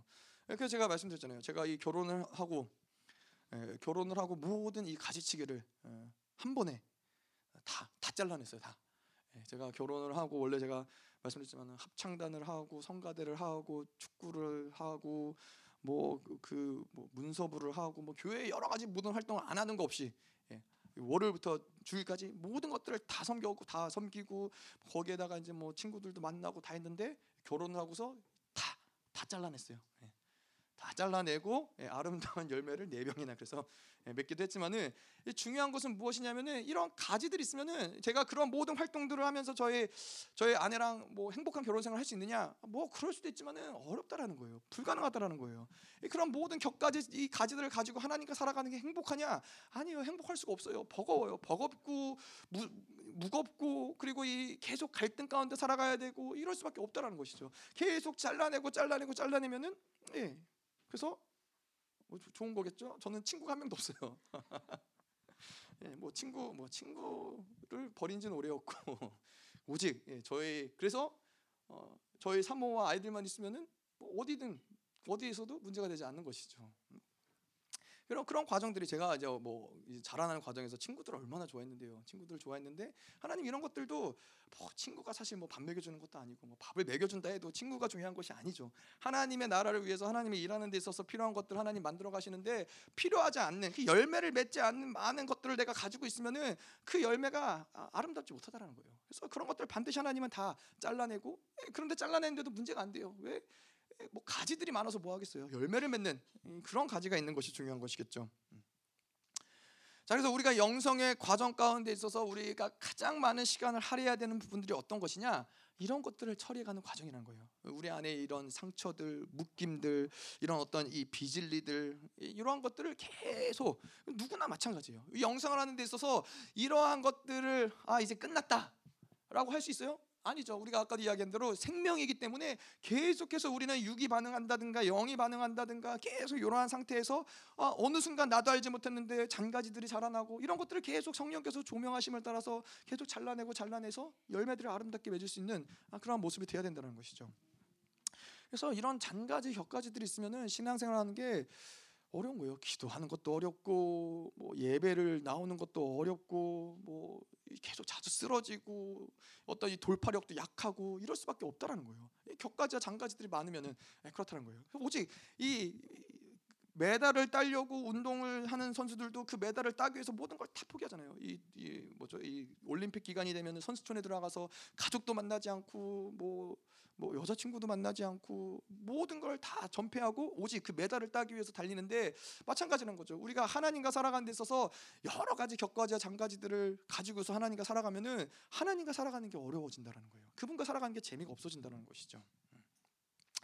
자, 그리고 또 농- 농부가 하는 일, 예, 가지치기 더불어서 또 이제 그가 하는 일이 무엇이냐? 생명을 공급하는 것인데 특별히 어, 4절에 보면은 내 안에 거하라 나도 너희 안에 거하리라. 가지가 포도나무에 붙어 있지 아니하면 스스로 열매를 맺을 수 없음 같이 너희도 내 안에 있지 아니하면 그러하리라. 어, 내 안에 거하라 나도 너희 안에 거하리라. 이게 생명의 공급의 원리인 거예요. 하나님이 우리에게 생명의 공급의 원리가 무엇이냐? 하나님이 우리 안에 거하시는 것이고 우리가 그 안에 거한다라는 것이죠. 내가 내 안에 있고 내가 내 안에 있는. 예. 자, 성령이 우리 안에 내재하심으로써 우리가 살아가지만은 동시에 우리의 그분을 내재하심을 받아들이고 살아가는 자들에게는 또 성령의 임재하심 가운데 살아간다는 것이죠. 근데 이거를 우리가 어, 좀 복잡한 이야기일 수 있지만은 좀 간단하게 설명을 할 수 있다. 비유를 들자면 그런 거죠. 엄마가 이제 아이, 아이를 아기를 뱃속에 아이를 뱄을 때그 아기는 어디에요? 엄마 안에 있죠. 엄마 안에 있지만은 또 엄마도 그 아이를 품고 있지만은 또 그 아이 안에 뭐가 있어요? 엄마의 모든 양분들, 엄마의 모든 어, 뭐 피들 뭐 이런 것들이 그 안에 같이 생명을 공유하는 관계로서 어, 그 엄마의 뱃 속에서 성장하고 자라나는 부분들이 있다라는 거예요. 그래서 그리스도가 내 안에 있고 내가 그리스도 안에 있다라는 것은 무엇이냐면은 그렇게 하나님과 우리가 생명으로 연결되어서 생명 관계 가운데 살아간다는 것이죠. 그것이 또 다르게 얘기하자면은 성령이 우리 안에 내재하시지만은 그 내재하는 성령과 살아가는 것이 또한 그분의 임재 가운데서 우리가 어, 살아가는 그래서 그 임재를 통하여서 우리가 모든 것들을 또 공급받고 만들어가는 모습이 바로 어, 내가 내 안에 내가 내 안에 이 모습인 것이죠. 음. 자, 그래서 이 우리에게 중요한 것은 이- 이러한 가운데서 중요한 것은 내재하는 성령에 집중해서 살아가는 게 중요하다라고 우리가 누누이 이야기를 했었죠. 우리 안에 계신 성령님께 집중하면서 살아가는 것. 그래서 내재하는 성령이 하시는 게 뭐예요? 계속 우리 가운데서 우리의 어, 모든 영역 가운데서 우리를 위해서 중보하시고 우리의 연약함을 위해서 그분이 기도하시고 우리를 위로하시고 또 우리의 죄를 규정하시고 계속 그분과 살아가는 거예요. 성령이 우리에게 말씀하시는 것들을 계속 가지고 살아갈 때에 이 드러나는 모든 임재는 내재하는 성령과 살아갈 때의 결론이 낮은다라는 것이죠. 이것이 드러난다는 것이죠. 자, 그런데 이러한 생명 교류가 어디에서 시작되느냐? 바로 우리가 구원을 받을 때 하나님 우리를 새 언약의 존재로 부르시고 예, 성령이 우리 안에 내재되면서 자연스럽게 우리가 이 생명의 교류가 시작이 된다는 거예요. 음. 그래서 이렇게 생명의 교류가 시작된 자들에게는 이 내재하는 성령과 계속 살아가면은 그분의 임재를 통해서 하나님이 다 공급하세요. 하나님의 지혜도, 하나님의 권세도, 하나님의 믿음도, 하나님의 능력도 이 모든 것들은 그분의 임재 가운데서 부어지는 거예요. 그래서 이 우리가 어떠한 사역을 하더라도 모든 필요한 사역은 그 임재 가운데서 다 하나님이 만들어 가시는 것이고 부어 주시는 것이고 일한다라는 것이죠. 그것이 또한 교회의 모습이기도 하고요. 예, 그분이 우리의 머리이시고 머리신 예수를 통해서 교회에게 필요한 모든 것들을 하나님이 다 공급을 하시는 것이죠. 자 그런데 이렇게 그분과 생명 교류의 관계, 생명의 생명이 교류되는 상태를 계속 유지하면은 이 교류의 상태가 어, 극치가 어떤 모습이냐면은 삼위의 하나님과 우리가 성령이 내 안에 계시고 이 내 안에 계신 성령과 함께 살아가다 보면은 이 삼위의 하나님이 함께 움직이시는데 우리도 그분과 함께 역동적으로 움직여지는 거예요. 삼위 하나님이 움직이실 때 그분이 가실 때 우리도 함께 있고 그분이 말하실 때 우리도 그것을 함께 듣고 함께 고백하고 함께 선포하고 함께 사역하고 이 모든 것들이 삼위의 하나님과 우리가 하나로서 어, 하나로서 움직여지는 관계가 된다라는 것이 바로 이 생명 교류의 극치인 것이죠. 그래서 우리는 이 성경에서 계속 이야기하는 거는 우리는 어, 우리 자체로는 신이 아니죠. 하지만은 그분과 함께 살아갈 때 그분을 의지할 때 우리는 의존적인 신이 되는 거예요. 우리를 통해서 예수 그리스도가 이 땅에서 하신 어떤 사역보다도 더 큰 사역을 하실 수 할 수 있는 그 비결이 무엇이에요? 성령이 우리 안에 내재하시기 때문에 삼위의 하나님과 우리가 역동적으로 움직이기 때문에 이 모든 것들이 다 가능하다는 것이죠. 음. 자 그래서 어떻게 이 생명 교류가 운행이 되느냐 그 방법이 무엇이냐 그거는 바로 성령을 인지하고 인식하는 것이 그렇게 중요하다는 거예요. 성령을 인지하고 인식하고 그분을 따라 살아가는 거예요. 계속 우리가 하루 동안 뭐 해야 돼요? 그분을 기다리는 거예요. 그분을 바라보는 거예요. 그분의 음성을 듣는 거예요. 그분을 존중해 드리는 거예요. 하나님 당신 오늘 무엇 어디를 가기 원하십니까? 무엇을 하기 원하십니까? 하나님 당신의 뜻이 무엇입니까? 계속 그분과 살아가는 것들을 예, 우리의 삶 가운데서 어, 익숙하게 만들어 가는 것이 우리의 인생 가운데 사실 가장 생명 교육 가운데는 가장 중요하다는 것이죠. 음. 그래서 여전히 우리가 신앙생활 하면서도 그분을 전혀 인지하지 않고 내 생각대로 내 계획대로 내 방법대로 내 인생을 내가 알아서 살아가는 거는 어, 성령 성령의 입장에서 하나님 입장에서 굉장히 마음 아픈 일인 것이죠. 내가 이 모든 이 구원의 사건을 통해서 성령을 너의 안에 내재시키고 너를 성 성전을 만들고 지성소를 만들었는데 성령을 제껴두고 그냥 내 마음대로 내 뜻대로 내가 원하는 대로 내 인생을 내가 알아서 내가 즐거운 대로 살아가면 성령이 우리 안에 내재하실 필요가 없으신 것이죠. 자, 그래서 우리는 그분이 모든 것들을 다 이루셨기 때문에 그분을 바라보면 되는 거예요. 그분을 인지하고 인식하고 성령을 바라보고 예수를 그래서 이 히브리서에도 계속 예수를 바라보라는 게 그분을 바라보기만 하면은 그가 만들어 놓으신 그의 자녀들에게 만들어 놓으신 모든 시스템들이 다 자동으로 돌아가는 거예요. 그 물비 성령이 우리 안에서 운행되면서 필요한 가지치기를 하고 온전하게 만들고 온전하게 만들고 영화롭게 하고 그런데 그런데 왜 이 우리가 온전해지고 영화롭고 열매를 맺는 것이 어렵냐? 다른 게 아니라는 거예요. 그분을 바라보지 않기 때문에 노뱀을 바라봐야 했는데 그들이 죽는 이유는 뭐예요? 노뱀을 바라보지 않기 때문에 우리가 이 신앙생활이 어려운 이유가 다른 복잡한 게 아니라 그분을 바라보지 않기 때문이라는 거예요. 성령을 인식해드리지 않기 때문에 그분을 인정하지 않기 때문에 계속 내 삶을 나의 뜻대로 살아가기 때문에 이것이 어려운 것이지 그 노뱀을 바라보는 게 사실 어려운 일이에요. 어렵지 않잖아요. 고개를 들어 그분을 바라보면 되는 건데 우리의 불신앙이 그런다고 되겠어. 내 상황이 이런데 뭐가 달라지겠어. 예, 마찬가지라는 것이죠. 성령을 인정하고 그분을 인식해드리고 그 예수를 바라볼 때 그분이 모든 걸 다 만들어가는데 그걸 믿지 않으니까는 내 방법 여전히 내 방법을 찾아가는 거예요. 여전히 내 생각을 따라 살아가는 것이 우리에겐 익숙한 것이죠. 자, 그래서 이 생명 교류라는 것은 무엇이냐? 하나님이 우리 안에 새 언약의 존재로서 물과 피와 성령을 우리 안에 내재시키시고 그리고 우리는 성령과 함께 살아가는 존재가 이제 된 거예요. 예, 성령을 의지하고 성령의 음성을 듣고 성령을 따라 살아가고 그러면은 그 관계 안에서 이 삼위 하나님과의 그런 역동적인 관계 안에서 하나님이 모든 걸 다 공급하는 자들인 거예요. 뭐 이거 뭐 다 같은 말이에요. 왕 앞에서 살아가는 자들이기 때문에 그분이 왕이시기 때문에 왕이 하사하는 모든 걸 가지고 살아가는 것처럼 우리 안에 성령이 내재하시면서 이제 우리는 그분 앞에서 그분 안에 살아가는 자들이기 때문에 그분이 하나님이 모든 것들을 다 공급하시고 그 공급되는 것을 통해서 우리는 그분을 닮아가는 존재라는 것이죠. 어. 그래서 이, 이, 이 어떠한 과정에서 우리가 우리의 노력으로 만들어갈 수 있어요? 이 어떠한 과정을 우리가 우리의 행위로 만들어갈 수 있어요? 아, 이 가운데서 우리가 행위로 만들어갈 수 있는 것은 아무것도 없어요. 그분이 성령이 우리 안에 내재하시고 그 성령이 우리 안에서 통해서 역사하시고 그 역사하심을 따라서 그가 필요한 모든 것들을 다 공급하시고 그리고 우리를 그분의 형상을 닮은 존재로 만들어 가신다는 거예요. 우리가 유일하게 해야 될 건 뭐예요? 그분을 바라보는 거예요. 그분을 인정해 드리는 거예요. 아, 성령이 그렇습니다. 오늘도 당신이 나의 삶을 인도하시네요. 하나님 나의 인생을 당신의 뜻대로 하나님이 인도하시네요. 그것이 어디로 가든지 내가 하나님을 따라가기 원합니다. 이것이면 되는 것이죠.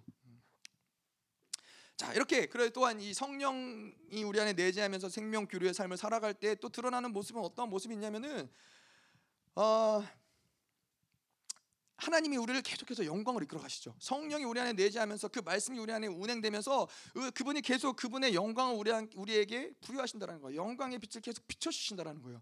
그러다 보면은 성령을 늘 인정하면서 살아갈 때 우리 안에 확연하게 드러나는 모습은 무엇이냐면은 영광을 통해서 어둠을 보게 하시고 어둠을 처리하게 하신다는 거예요. 하나님 우리를 회개하게 하시고 예, 가지치기가 가능한 부분이 왜 그러느냐? 영광이 보이기 때문에 그렇다는 거예요. 예, 아무리 죄를 짓고 아무리 시커먼 죄인이라도 영광의 빛이 비춰지지 않으면 그게 죄인지 몰라요. 예, 어둠 가운데 있을 때는 뭐 그뭐 누구죠? 이 원효 대사가 그랬던 것처럼 그, 그게 해골인지 무엇인지 볼 수 있는 능력이 없는 거예요. 그냥 시커멓기 때문에 그냥 그 안에서 무슨 죄를 지어도 그걸 죄로 인지가 되지 않는 거예요. 내 안에서 어떤 하나님 앞에서의 큰 악을 지어도 그것을 악으로 인지되지가 않는 거예요. 근데 영광 앞에 섰을 때 그분이 성령으로 인지 하고 살아가고 성령을 인정해 드릴 때 그 영광이 찾아오는 것이고 영광이 찾아올 때 비로소 아 이것이 어둠이구나 이것이 악이구나 아 이 격가지가 자라나고 있구나 이게 보이는 거예요. 그러면 그것을 우리가 회개할 수 있는 것이고 처리할 수 있는 것이고 예, 그러면 이 열매를 맺는 데까지 우리가 나아갈 수 있다는 것이죠. 그래서 우리가 이렇게 영광 가운데 살아가다 보면은 이 어둠을 처리해가는 과정들이 처음에는 그렇죠. 아, 내가 이런 죄를 짓고서 그 다음에 성령의 음성을 듣는 거예요. 아, 이거 죄구나. 아, 하지 말았어야 되는구나. 그러면서 하나님 또 회개하는 것이죠. 이렇게 또 회개가 또 깊어지면 깊어질수록 아, 그러면은 이 이러한 센서들이 우리한테 더 민감해지는 거예요. 아, 내가 죄를 지으면서도 알아요. 예전에는 몰랐어. 예전에는 죄를 짓고 나서 한참 있고 나서 성령께서 규정하실 때 아, 이게 죄구나. 아, 그런 것을 나중에 깨닫는데 어, 이 어느 순간이 되면은 이 영광을 계속 받아들이다 보면은 아 내가 죄를 지으면서도 아는 거예요. 아 이건 지금 이건 죄구나. 하나님 이거 기뻐하시지 않는구나. 뭐 그것을 멈출 수 있는 능력이 있느냐 없느냐는 또 다른 문제지만은 일단 그게 인지가 된다는 거예요. 에, 그러고 계속 또 하나님 앞에서 그런 회개의 과정들을 통과하면은 이제는 어느 순간 그냥 멈춰설 수 있는 능력이 우리 안에서 아, 살아난다는 것이죠. 아이 길을 내가 가지 말아야 되는구나. 아 돌아서야 되는구나. 아 멈춰서야 되는구나. 뭐 이제 저희 예전에 이제 저희 부모님이 이제 성령과 살아가는 훈련을 하는 과정 가운데서 계속 이런 성령님의 의지를 물어보고 성령의 뜻이 아닌지를 물어보고 이런 과정 가운데서 저 해줬던 이야기 중에 하나가 무엇이냐면은 그러니까 이제 둘이 마트를 가고 싶은데 이제 뭐 물건을 사야 되고 해서 마트를 가고 싶은데 계속 이 훈련의 과정 가운데서 모든 것들을 세세하게 물어봤는데 마트까지 갔는데 어, 모르겠다라는 거예요. 정확하게 성령이 원하시는지 안 원하시는지를 모르겠다라는 거예요. 그래서 어떻게 해요? 문 앞에서 돌아서서 그냥 집으로 왔다라는 거예요. 예, 이게 뭐냐면은 우리가 근데 우리 안에 이 어둠이 강할수록 욕구가 강할수록 그거를 돌이키는 게 그렇게 어려울 수가 없어요.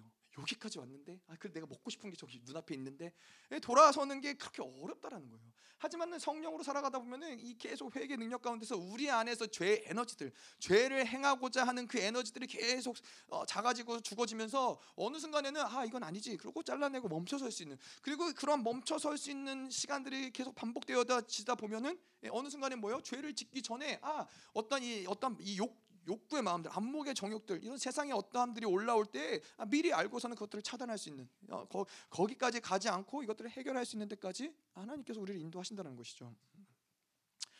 자, 근데 이 우리가 이 영성을 처음 시작을 하다 보면은 이 구원을 받고서 영성을 처음 하다 보면은 아, 이러한 것들이 인식이 잘 안 되는 우리 안에 성령이 계신지도 인식이 잘 안 되는 경우들이 많아요. 아, 내 안에 성령이 정말 계시나? 아, 그분이 내 안에서 말씀하시나? 그분이 말씀을 하시는지, 그분이 무엇을 느끼시는지, 좋아하시는지, 싫어하시는지 뭐 전혀 느껴지지가 않아요. 어, 전혀 느껴지지 않는데 그 이유는 뭐예요? 우리 안에 더러운 게 너무 많기 때문에 그렇다는 거예요. 내 안에 더러운 게 너무나 많기 때문에 그분을 인지할 수가 없다는 것이죠. 뭐 늘 쓰는 표현이긴 하지만은 우리가 이제 금식을 하면 그렇잖아요. 장기 금식을 해서 속이 깨끗하게 비워져 있으면은 그리고 찬물을 한 잔 딱 마시면 어떡해요? 찬물이 이제 목구멍을 타고서는 모든 이 장기를 통해서 내려가는 것들이 깨끗하게 느껴진다는 거예요. 근데 음식물 뭐 여러 가지 많은 것들이 가득 차 있으면은 물을 마셔도 이게 내려가는지 어디서 사라졌는지 알 수 있는 길이 없다라는 것이죠.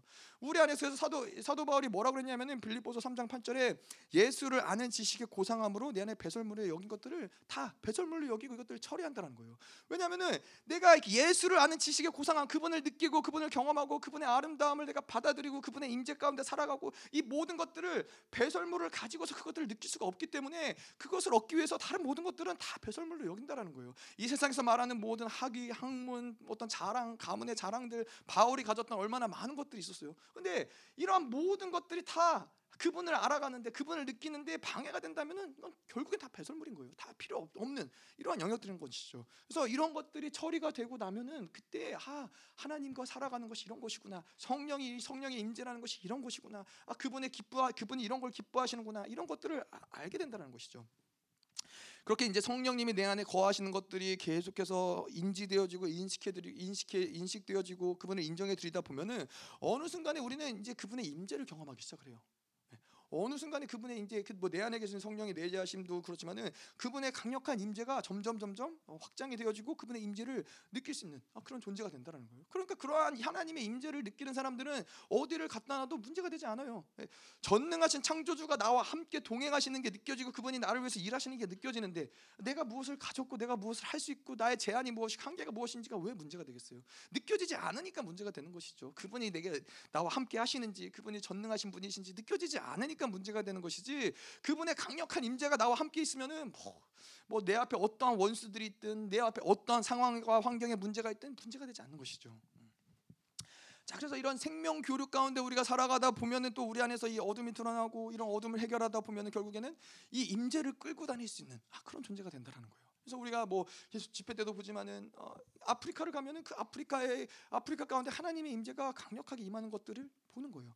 아, 내가 인도에 가면 인도에 하나님의 임재가 강력하게 부어지는 것들을 보는 거예요. 이게 하나님으로 살아가는 내재하는 성령으로 살아가는 자들에게 나타나는 자연스러운 모습이라는 것이죠. 그러니까는 이- 이게 뭐뭐 제가 보니까 그렇더라고요. 뭐 제가 다녔던 모든 교회들도 그렇고 다 문제예요. 아, 뭐가 문제냐면은 음, 교사가 없어서 문제고 찬양팀이 없어서 문제고 뭐 섬기는 사람이 없어서 문제고 뭐 다 문제예요. 교회가 커도 뭐 이런 게 다 문제예요. 뭐 헌금이 부족해서 문제고 다 문제예요. 그 왜 문제가 이게 이런 것들이 왜 문제가 돼요? 임재가 없으니까 문제가 되는 거예요. 하나님의 임재가 있는 사람이 뭐 반주자가 없어서 문제가 되겠어요? 아니야 서기만 해도 하나님의 임재가 하나님의 기름 부심 흘러가는데 어, 뭐, 뭐 찬양팀이 없어서 문제가 되겠어요? 문제가 될 게 아무것도 없다라는 거예요. 왜 그러한 것들이 문제가 되느냐 교회 안에서 하나님의 임재가 없기 때문에 하나님이 그곳 가운데 역사하지 않기 때문에 문제가 되는 것이지 임재를 끌어당기고 임재로 살아가는 자들은 어디를 갖다 놔도 어디를 어디를 보내도 그래도 그렇기 때문에 무섭지 않은 거예요. 두렵지 않은 거예요. 하나님이 하시는 것들인데 필요하다면은 그래서 뭐 그렇잖아요. 뭐, 아, 뭐 이거 이 세상적인 원리로도 그렇잖아요. 나에게 어떠한 탁월함이 있죠? 그러면은 내가 사실은 영어를 잘해야 되냐 말해야 되냐 별 문제되지 않아요. 예. 영어를 잘하는 잘해야 되는 거는 뭔가 아주 탁월한 게 없기 때문에 그래도 어디 가도 영어도 하고 뭐 이런 게 필요한 것이지 내 안에 특출나고 아주 탁월한 남이 따라올 수 없는 뭔가 어떤 부분이 있다. 아 그러면은 줄을 서요. 예, 내가 통역해 주겠습니다. 내가 이 대신 뭐 어, 입이 되어 주겠습니다. 이런 사람들이 줄을 쓸 수밖에 없다라는 거예요. 이러한 것들이 그래서 문제 왜 영어를 배워 뭐 물론 저도 영어를 이제 더 배우려고 공부를 하긴 애를 쓰긴 하지만은 정말 중요한 것은 그래서 저에게 있어서 정말 중요한 거는 아, 이 언어를 배워야지가 아니라 하나님과 살아가면서 그 임재를 끌어당기는 것만 되면은 사실 다른 건 문제가 아무것도 안 돼요. 아무것도 문제가 되지 않아요. 자, 이렇게 임재 이러한 임재를 무엇이 결정하느냐? 나를 비우고 매일같이 성령과 인정 성령을 인정하며 살아가는 그 삶이 이것을 결정한다는 거예요. 그러니까 오늘 하루를 내가 성령하고 살아가는 이게 얼마나 중요한 일이에요. 그분의 음성을 내가 듣고자 애쓰는 것이 우리에게 얼마나 중요한 일이에요. 계속 나의 잔과지와 격가지들을 처리해 가는 것이 우리에게 얼마나 중요한 일이에요. 이러한 것들이 그래서 우리 안에서 이런 것들이 처리가 되고 내주하는 성령과 매일같이 교제하고 그분을 따라 그분의 음성을 듣고 그분의 의지를 따라 살아갈 때 이러한 임재는 계속 강력해질 수밖에 없는 것이죠. 그래서 예수님을 보세요. 예수님의 모든 삶 가운데서 그분이 뭐라고 그러세요? 나는 하나님이 알려주시지 않으면 난 모른다. 예, 하나님이 나에게 하시지 않으면 나는 못한다. 계속 자기를 죽이시고 성령을 계속 의지하시는 거예요. 계속 성령의 충만함을 계속 어, 계속 충만함으로 계속 살아가시는 거예요. 그러니까 그분이 가시는데 어떠한 원수, 어떠한 질병, 어떠한 죽음도 그분을 가로서 막을 수 있는 게 없는 거예요. 하나님의 임재가 예수 그리스도를 통해서 강력하게 드러나기 때문에 이거는 그냥 그분의 어떠한 신이기 때문에 신성이 아니라 철저히 우리와 똑같은 인간이지만은 계속 그렇게 자기를 비워내고 철저히 성령과 동행하며 동행하며 살아갈 때 그러한 강력한 임재하심의 역사들이 드러날 수밖에 없었던 것이죠. 음. 자, 그래서 우리는 이 생명 교류를 통해서 생명을 공급받는 삶을 계속 살아야 되는데 그러한 방법이 우리가 뭐 계속 했던 얘기랑 비슷한 맥락이지만은 구약의 시대에는 그랬어요. 구약의 시대에도 하나님이 이스라엘 백성들에게 요구했던 건 뭐냐면은 너를 출애굽해서 누가 어, 인도하여 냈는지 그것들을 계속 기억하라고 그래요. 너희가 어떠한 백성인지 이것들을 계속 어, 기억하라고 그래요. 너희는 내 하나님이 너희를 그 애굽에서 기적적으로 어, 이, 이, 이 뭐죠 열 가지 재앙을 통해서 기적적으로 너희를 인도해내고 너를 구원해내고 이러한 하나님의 특별한 선택을 받은 백성이라는 것을 기 억하라는 거예요. 잊지 말라는 거예요. 그래서 모든 이뭐 유월절이 그렇고 무교절이 그렇고 초막절이 그렇고 다 뭐요? 하나님이 이스라엘을 구원한 사건들을 기념하고 기억하는 거예요. 그래서 그러한 기념하고 기억한 사건들을 어떻게 해요? 자손 대대로 그것들을 물려주라는 거예요. 그래서 이스라엘은 지금도 유월절을 행하고 초막절을 지키고 그때 하나님이 우리 우리 백성들을 어떻게 인도하셨는지 이것들을 기억하는 거예요.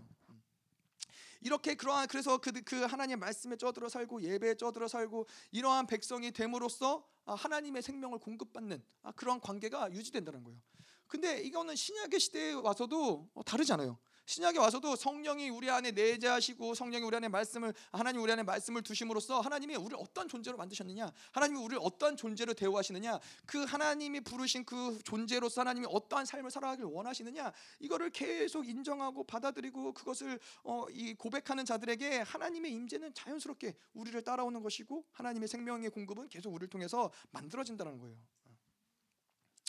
그래서 그 임재를 우리가 뭔가 예민하게 하, 내가 뭐 어떤 뭐 노력을 해서 금식을 해서 뭐 산에 들어가서 뭔가를 해서 그 임재를 예민하게 어, 뭐 알려고 노력해서 알아지는 것이 아니라 그분과 살아가면 되는 거예요. 그분을 인정해 드리면 되는 거예요. 뭐 어떠한 순간에도 어떠한 나의 삶의 영역 가운데도 왜냐 이 빌립보서 4장 6절 같이 네, 이야기한 것처럼 그렇게 그분에게 집중하고 그분 성령을 인정하고 살아가다 보면은 영적인 이러한 지각들이 어, 열어지는 거예요. 하나님을 인지하는 지각들이 자꾸만 열리는 거예요. 그래서 4장 6절에 보면은 빌립보서 4장 6절에 아무것도 염려하지 말고 오직 모든 일에 기도와 간구로 너희 구할 것을 감사함으로 하나님께 아뢰라. 그리하면 모든 지각에 뛰어난 하나님의 평강이 그리스도 예수 안에서 너의 마음과 생각을 지키시리라. 계속 그분을 인정해 드리고 성령을 인정해 드리고 그분과 살아가면은 그분의 모든 이, 이 모든 지각에 뛰어난 하나님의 지각이 우리의 마음과 생각을 지킨다라는 거예요. 그래서 우리는 뭐 이 말씀 뭐요? 염려해야 될 문제가 아니라 걱정해야 될 문제가 아니라 이것들 다 하나님께 아뢰라는 거예요. 다 하나님께 올려드리라는 거예요. 그러면 그분께 맡기고 그분께 아랠 때 그러한 하나님 성령을 인정해드리고 성령을 인식하며 성령을 의지하며 살아갈 때 하나님의 지각이 우리의 마음의 평강을 지키고 하나님이 우리의 모든 사고와 마음을 그분이 어, 지키신다는 것이죠.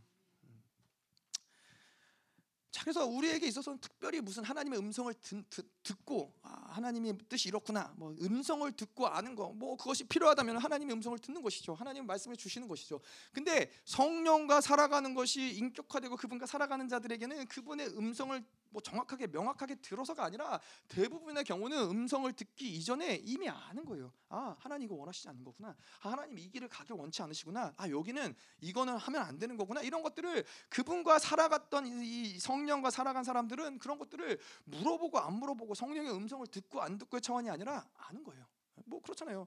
뭐 부부가 같이 40년, 30년, 40년 살아도 그냥 뭐 공기만으로도 어? 집안의 공기만으로도 지금 아내의 분위기가 어떤지 남편의 분위기가 어떤지 이것들이 인지되는데 그가 기뻐하는 것이 무엇인지 슬퍼 싫어하는 것이 무엇인지 그것이 인지되는데 성령과 살아간 사람들이 그분의 음성을 들어야지 알겠어요 아니라는 거예요 그분과 살아갔기 때문에 아는 거예요 아 하나님이 지금 이런 것들 기뻐하시 않으시는구나 아 하나님이 지금 나에게 기도하기 원하시는구나 이런 것들이 그냥 삶의 어떠한 영역 가운데서 그냥 명확해지는 그런 부분들이 생긴다는 것이죠.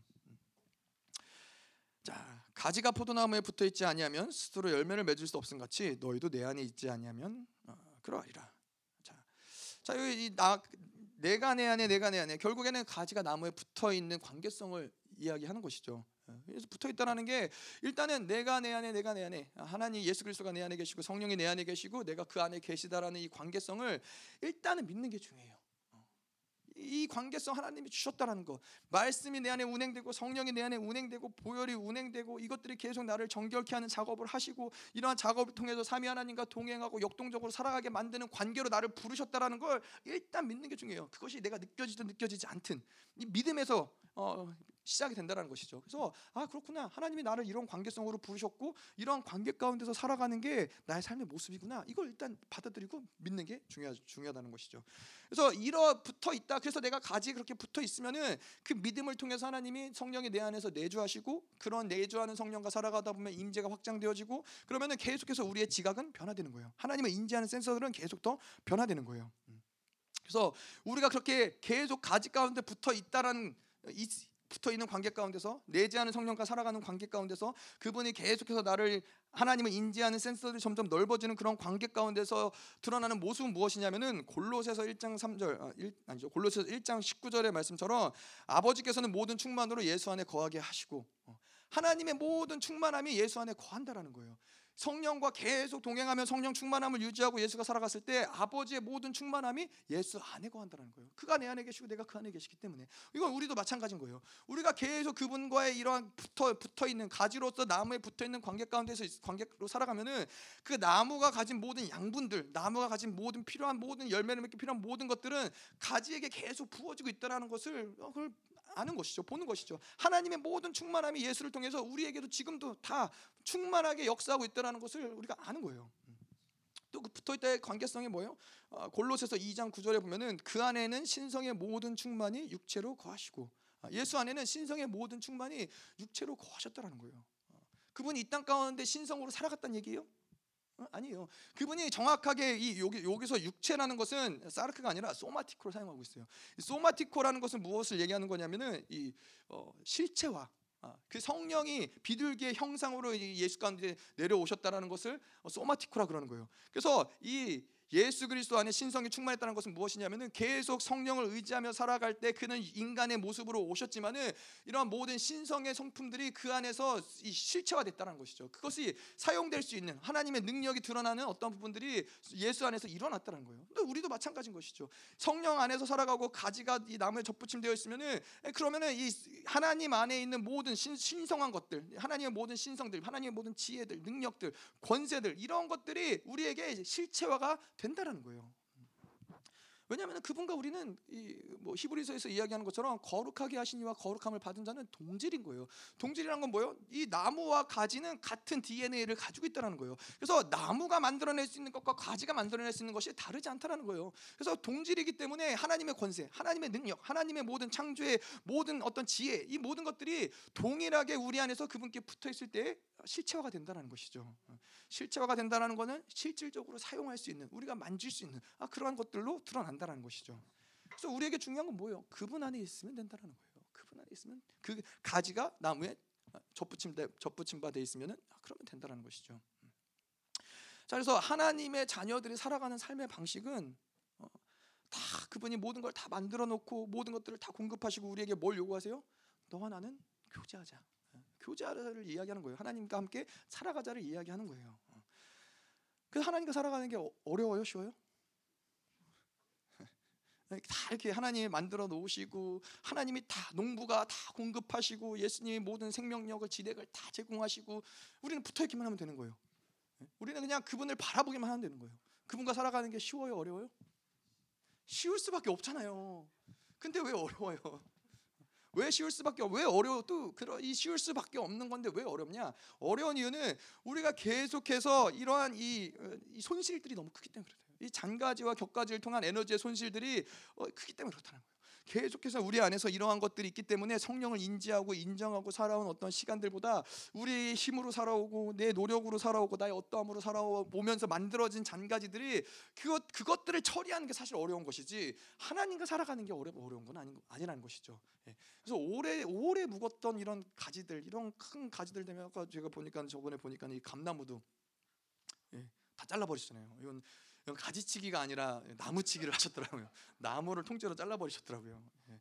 근데 병충해가 있고 병이 있고 이러니까 이제 잘라내는 거죠. 잘라내는 건데 이거 잘라내는 거 이게 굵어지면 이게 얼마나 힘들어요.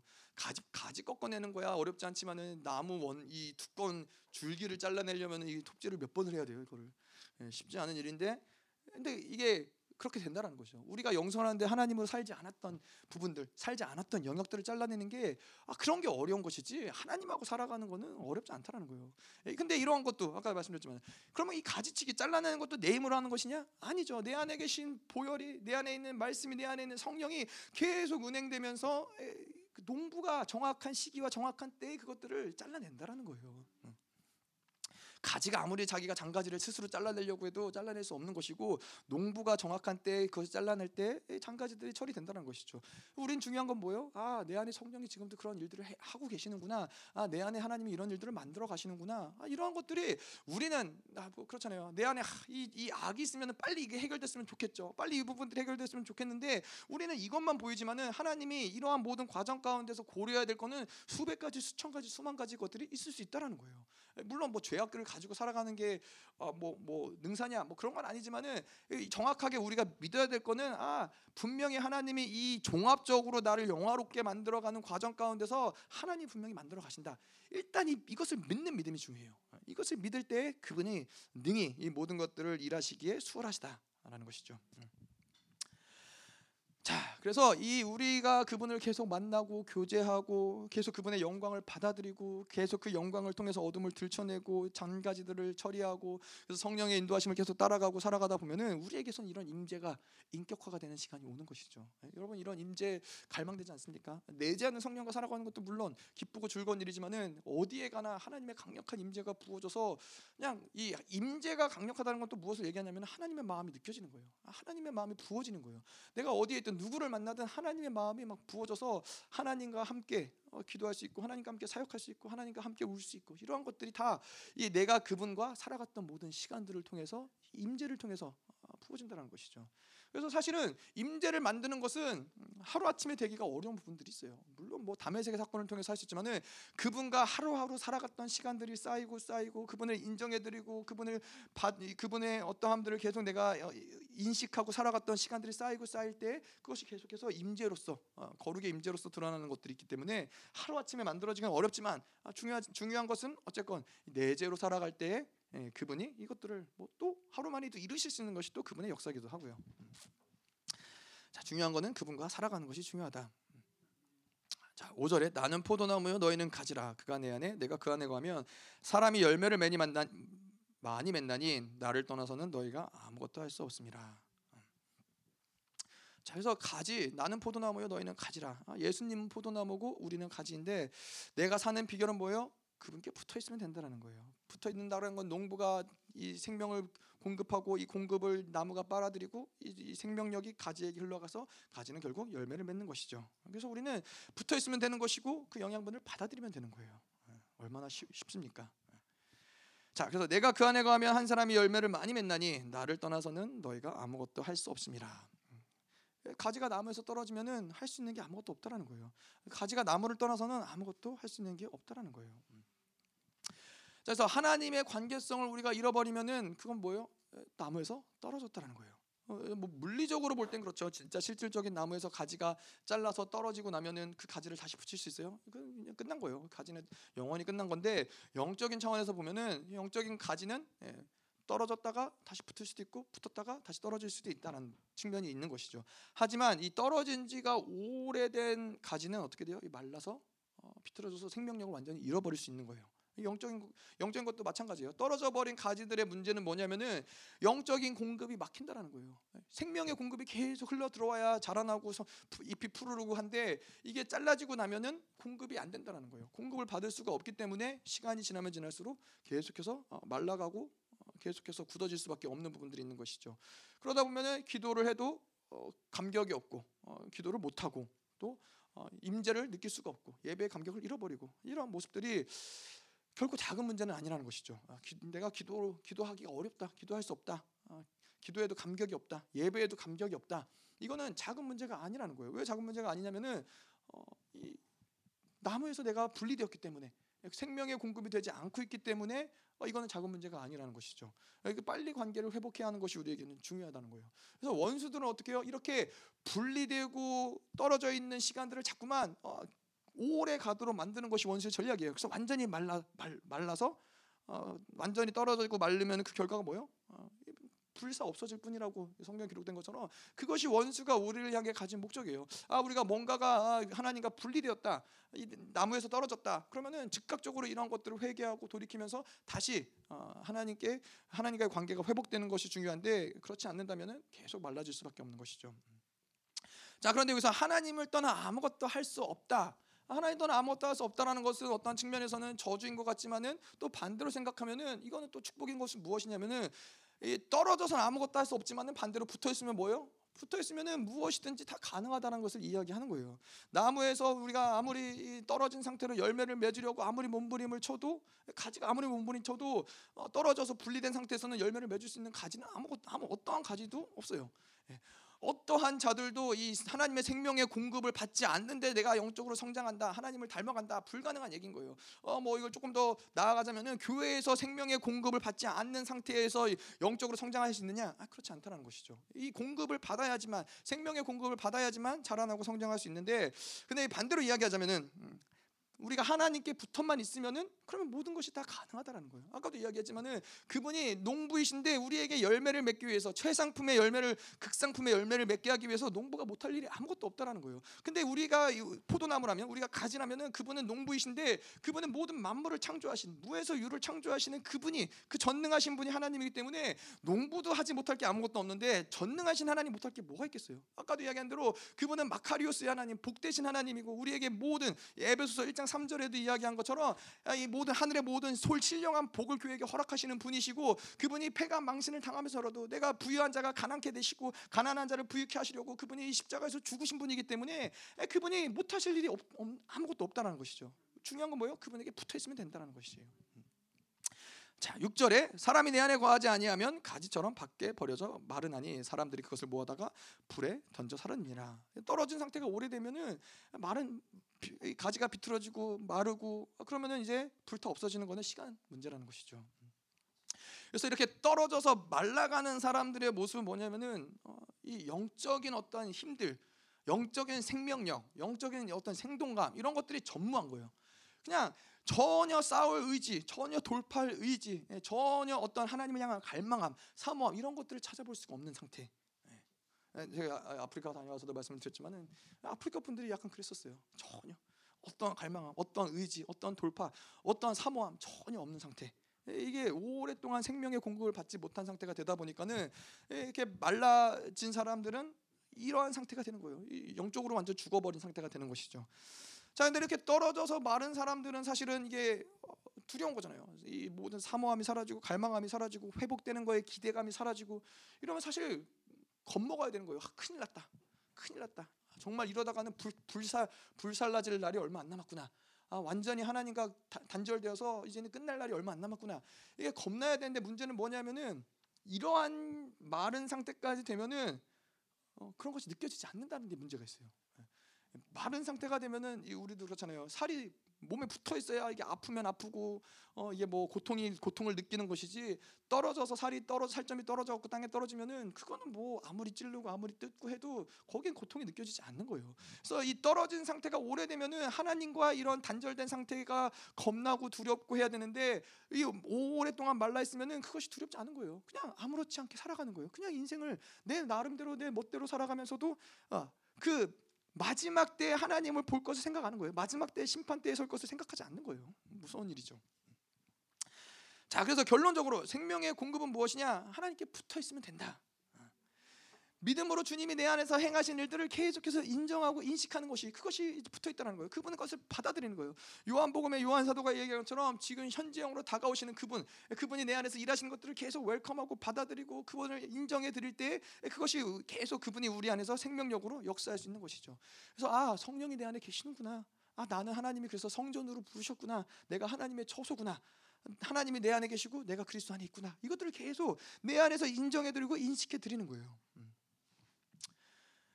음. 자, 그래서 이렇게 우리가 보면은 임재가 있는 사람들은 반드시 아, 그런 모습들이 드러나요. 아, 저 사람들 안에서 하나님이 지금 역사하는 것들, 하나님과의 관계를 통해서 아, 열매 맺게 하시는구나. 아, 저런 열매들이 맺어지는구나. 아, 저러한 하나님의 생명력이 운행되는구나. 아, 이러한 것들이 어, 보여진다는 것이죠. 음. 자, 그래서 이러한 우리가 하나님과 이러한 관계 가운데서 우리는 무엇을 하나님께 구해야 되고 무엇을 하나님께 아뢰야 되고 사실은 이러한 모든 것들을 넘어서서 뭐요? 우리는 하나님과 어떠한 관계인 거예요? 하나님과 사는 것은 그분이 모든 것들을 다 아시고 하나님이 다 이미 미리 다 공급하시는 관계라는 거예요. 가지가 내가 열매가 해야 돼서 잔가지 아까도 이야기했지만 가지를 가지치기를. 이거는 가지가 걱정해야 될 문제가 아닌 거예요. 하나님이 모든 것들을 이미 다 아시고 농부가 이 모든 것들을 이미 다 알고 비가 오기 전에 필요한 조치를 하는 것이고 바람이 불기 전에 필요한 조치를 하는 것이고 열매를 맺을 때 필요한 조치를 하는 것이고 모든 것들은 다 농부가 필요할 필요한 것을 따라서 조치를 한다는 것이죠. 이러한 모든 것들도 영적으로도 마찬가지로 우리가 무엇을 구해야 하나님이 아시는 분이 아니라 하나님은 이미 모든 것들을 우리에게 다 공급하 하시고 우리에게 다 하나님이 만들어 가신다는 거예요. 그래서 하나님과 사는 것은 사실 신나는 것이죠. 하나님과 사는 건 재미난 거예요. 늘 얘기하지만은 하나님과 사는 것은 내 인생 가운데 아 그분이 또 어떠한 어떠한 기가 막힌 일을 만드실까? 어떠한 또 흥미진진한 일을 만드실까? 그건 내가 계획해서 살아가는 인생이 아닌 거예요. 그분이 내가 생각하지도 못했던 하나님의 어떠한 사건들, 사, 어떤 이러한 이 상황들을 펼쳐내시면서 하나님은 계속 뭐 그것이 때로는 뭐 기쁘고 즐거운 일이고 때로는 힘들고 어려운 일일 수도 있지만은 결국에는 뭐예요? 그 모든 과정들을 통해서 하나님과 더 깊어지는 거예요. 아, 내가 이 고난을 통해서 아, 하나님이 나를 인정하는 시간들을 내가 통과했구나. 아, 내가 이렇게 억울한 일을 당했지만은 하나님이 결국 다시 나 이름을 높이시는 시간들을 경험을 하는구나. 이것을 통해서 그분과 더 가까워지고 그분과 더 친밀해지는 시간들을 겪기 때문에 하나님과 사는 것은 사실 이 신나는 것이죠. 재미난 것이죠. 늘 기대감이 있는 것이죠. 자, 그리고 이제 농부가 하는 일 두 번째로는 생명을 공급하는데 또 이게 어떠한 생명이냐? 7절 8절에 보면은 말씀이 내 안에 거주하는 것을 이야기하는 거예요. 너희가 7절에 보면 너희가 내 안에 거하고 내 말이 너희 안에 거하면 무엇이든지 원하는 대로 구하라 그리하면 이루리라. 생명의 공급의 방법은 또 말씀이 내 안에 거주한다는 것이죠. 자, 우리는 새 언약의 존재이기 때문에 이 예레미야 31장 33절에 말한 것처럼 그날에 내가 이스라엘과 맺을 언약은 이것이니 곧 내가 나의 법을 그의 속에 두며 그의 마음에 기록하여 내가 그들의 하나님이 되고 그들은 나의 하나님이 되리라. 예. 이 구약의 시대에는 하나님의 약속을 어디에다 기록했어요? 이 모세를 통해서 돌판에다 기록했던 그 하나님의 약속을 이제는 왜냐하면 구약의 시대 돌판에 기록했던 하나님의 약속은 하나님 측에서는 그것을 결코 포기하지 않으시고 결코 그것을 어, 실패시키지 않으셨는데 이 이스라엘 측면에서 그것을 실패했기 때문에 하나님은 이 신약의 시대 예수 그리스도가 오심으로써 이제는 결코 실패하지 않는 말씀을 주셨는데 그 말씀을 어디에 기록하셨어요? 우리의 마음에 기록했다라는 거예요. 우리 사고에 기록했다라는 거예요. 그래서 이제는 우리가 그 말씀이 우리 안에 내주하는 상태로 그것을 살아가는 존재들인데 말씀이 우리 안에 왔다라는 걸 우리가 믿어야 돼요. 이것도 믿음에서 시작을 하는 것이 중요하다는 거예요. 아, 그 말씀이 내 안에 있구나. 하나님의 말씀이 내 안에서 운행하고 있구나. 이것을 인지하고 이것을 어, 믿는 것이 중요한 것이죠.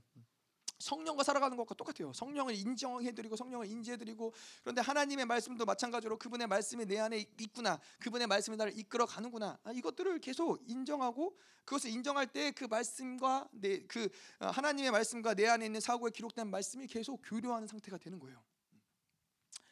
그래서 하나님 말씀이 나를 이끌어가는 것이죠. 그래서 뭐 내가 예를 들어서 우리가 뭐 슬프고 힘들고 어렵다 그러면은 반드시 하나님의 말씀이 우리를 위로하시고 우리에게 다가오시고 우리를 설득하시는 것들이 있다라는 거예요. 자, 제가 이뭐 저에게 하나님이 뭐 늘 깨닫게 하시고 알게 하시는 말씀 중에 하나가 어뭐 뭐 예를 들어서 제가 살아가다가 어떤 뭐 어느 순간에 이번에 아프리카에서도 그런 순간들이 있었지만은 누군가에 대한 판단이 올라온다. 아, 저 사람 왜 저러지? 아, 저 사람 아, 왜 저렇게 하지? 막 그런 어떤 하나님 저 사람 저 사람 이거 이상한 거 아니에요? 이러한 내 안에서 많은 판단들이 올라올 때마다 하나님이 나에게 주시는 저에게 주시는 말씀 은 뭐냐면은 하나님은 음, 나는 너에게 관심이 있다. 하나님이 이 시편에서도 이야기하지만은 하나님은 우리의 모든 생각을 아시고 우리의 안고 일어섰음을 아시고 우리의 머리카락도 아시고 우리가 말하기 전에 이미 그 생각들을 아시는 분이에요. 그분은 나에게 모든 관심이 있으신 분인데 내가 다른 사람들을 판단하고 있을 때 하나님은 늘 나는 너에게 최고의 관심이 있다. 그럼 무슨 얘기냐면은 저 사람의 어떠함은 사실은 하나님이 알아서 하실 부분이에요. 저 사람을 사랑하는 하나님이 그 사람을 치리하시고 다루시고 그분께 맡겨드리면 될 문제인데 나는 자꾸 하나님께 집중하고 하나님의 관심을 내가 반응해드리고 하나님과 살아가야 되는데 그 관심을 빼앗기면서 나는 누군가를 판단하고 있는 거예요. 예. 다른 사람의 어떠함들을 판단하고 있는 거예요. 그럴 그럴 때 하나님이 야 나는 너에게 관심 있어. 내가 이 멀리 아프리카까지 와서 너와 함께 교제하고 싶고 너와 함께 하고 싶은데 나는 그 생각에 누구를 판단하면 그렇잖아요. 그게 사로잡히잖아요. 그 사람의 모든 행동 하나, 말 하나, 숨 쉬는 거 하나까지 다 마음에 안 들어. 마음에 안 들어서 어, 왜 저렇게 숨 쉬어? 어, 왜 저렇게 그래? 그러니까 거기에 사로잡혀 있는 거예요. 하나님을 생각할 겨를이 없는 거예요. 그분이 나한테 다가오시면 받아들일 어떠한 어떠한 것이 없는 거예요. 그럴 때 하나님 저에게 이렇게 말씀하셔요. 야, 나는 너에게 너에게 관심 있어. 난 너와 함께 하고 싶어. 너 너와 교제하고 싶어. 그러면 제가 이제 회개하는 것이죠. 아, 하나님 이거 다시 하나님 맡겨드립니다. 저 사람이 어떠함을 하나님 제가 판단하지 않고 하나님이 가장 선한 방법으로 그분을 치료하실 것을 맡겨드리고 다시 하나님께 집중을 하는 것이죠. 이렇게 하나님은 계속 우리에게 말씀으로 다가오시고 말씀으로 조명해 주시고 말씀으로 이끌어 간다는 거예요. 음. 자 그런데 이 후반부에 보면은 나의 연애 가면 무엇이든지 원하는 대로 구하라 그리하면 이루리라. 아. 자 이거는 하나님이 우리 안에 그 약속을 두셨는데 그 약속을 받았기 때문에 아, 이것이 가능하다는 거예요. 기도라는 건 무엇이냐면은 약속과 약속의 만남인 거예요. 우리가 그렇잖아요. 이뭐 아, 이 믿음에 대한 얘기도 비슷한 부분이 있지만은 예를 들어서 우리가 어디 뭐 냉장고를 사러 어디 이 대리점에 갔어요. 대리점에 가서 냉장고를 구매를 했는데 어, 냉장고를 구매 돈을 주고 구매를 하면 어떻게 해요? 어, 영수증을 주잖아요. 영수증을 주면은 우리가 그 영수증을 갖고 오면은 어느 어느 순간 이제 그 저희 주, 주소로 배달을 해주면 그 영수증을 주면은 아, 이 확인이 되고서는 받는 거잖아요. 근데 기도라는 거 하나님의 약속을 받았다라는 건 그런 거예요. 하나님의 말씀을 진리, 하나님의 약속은 마치 그 영수증과 같은 거예요. 내가 이것을 너에게 이루겠다. 그건 언약이에요. 하나님이 반드시 이루겠다라는 거예요. 그 언약이 실패되는 법이 없는 거예요. 그렇기 때문에 그 약속과 하나님의 약속이 만날 때 그 뭐라 그러세요? 하나님 무엇이든지 원하는 대로 구하라. 그리하면 이루리라. 이거는 하나님이 그냥 그냥 하시는 얘기가 아니라 내가 너에게 이런 약속을 주지 않았냐? 너가 그 영수증을 가지고 있지 않냐? 그러면은 너가 구하는 그것을 내가 반드시 응답하겠다라는 거예요. 음. 그래서 우리의 어떠한 기도, 말씀이 우리 안에 거하시고 성령이 우리 안에 거하실 때 무엇이든지 우리가 구할 때 예, 우리 하나님의 약속은 100% 응답이 기본적인 원리인 거예요. 어.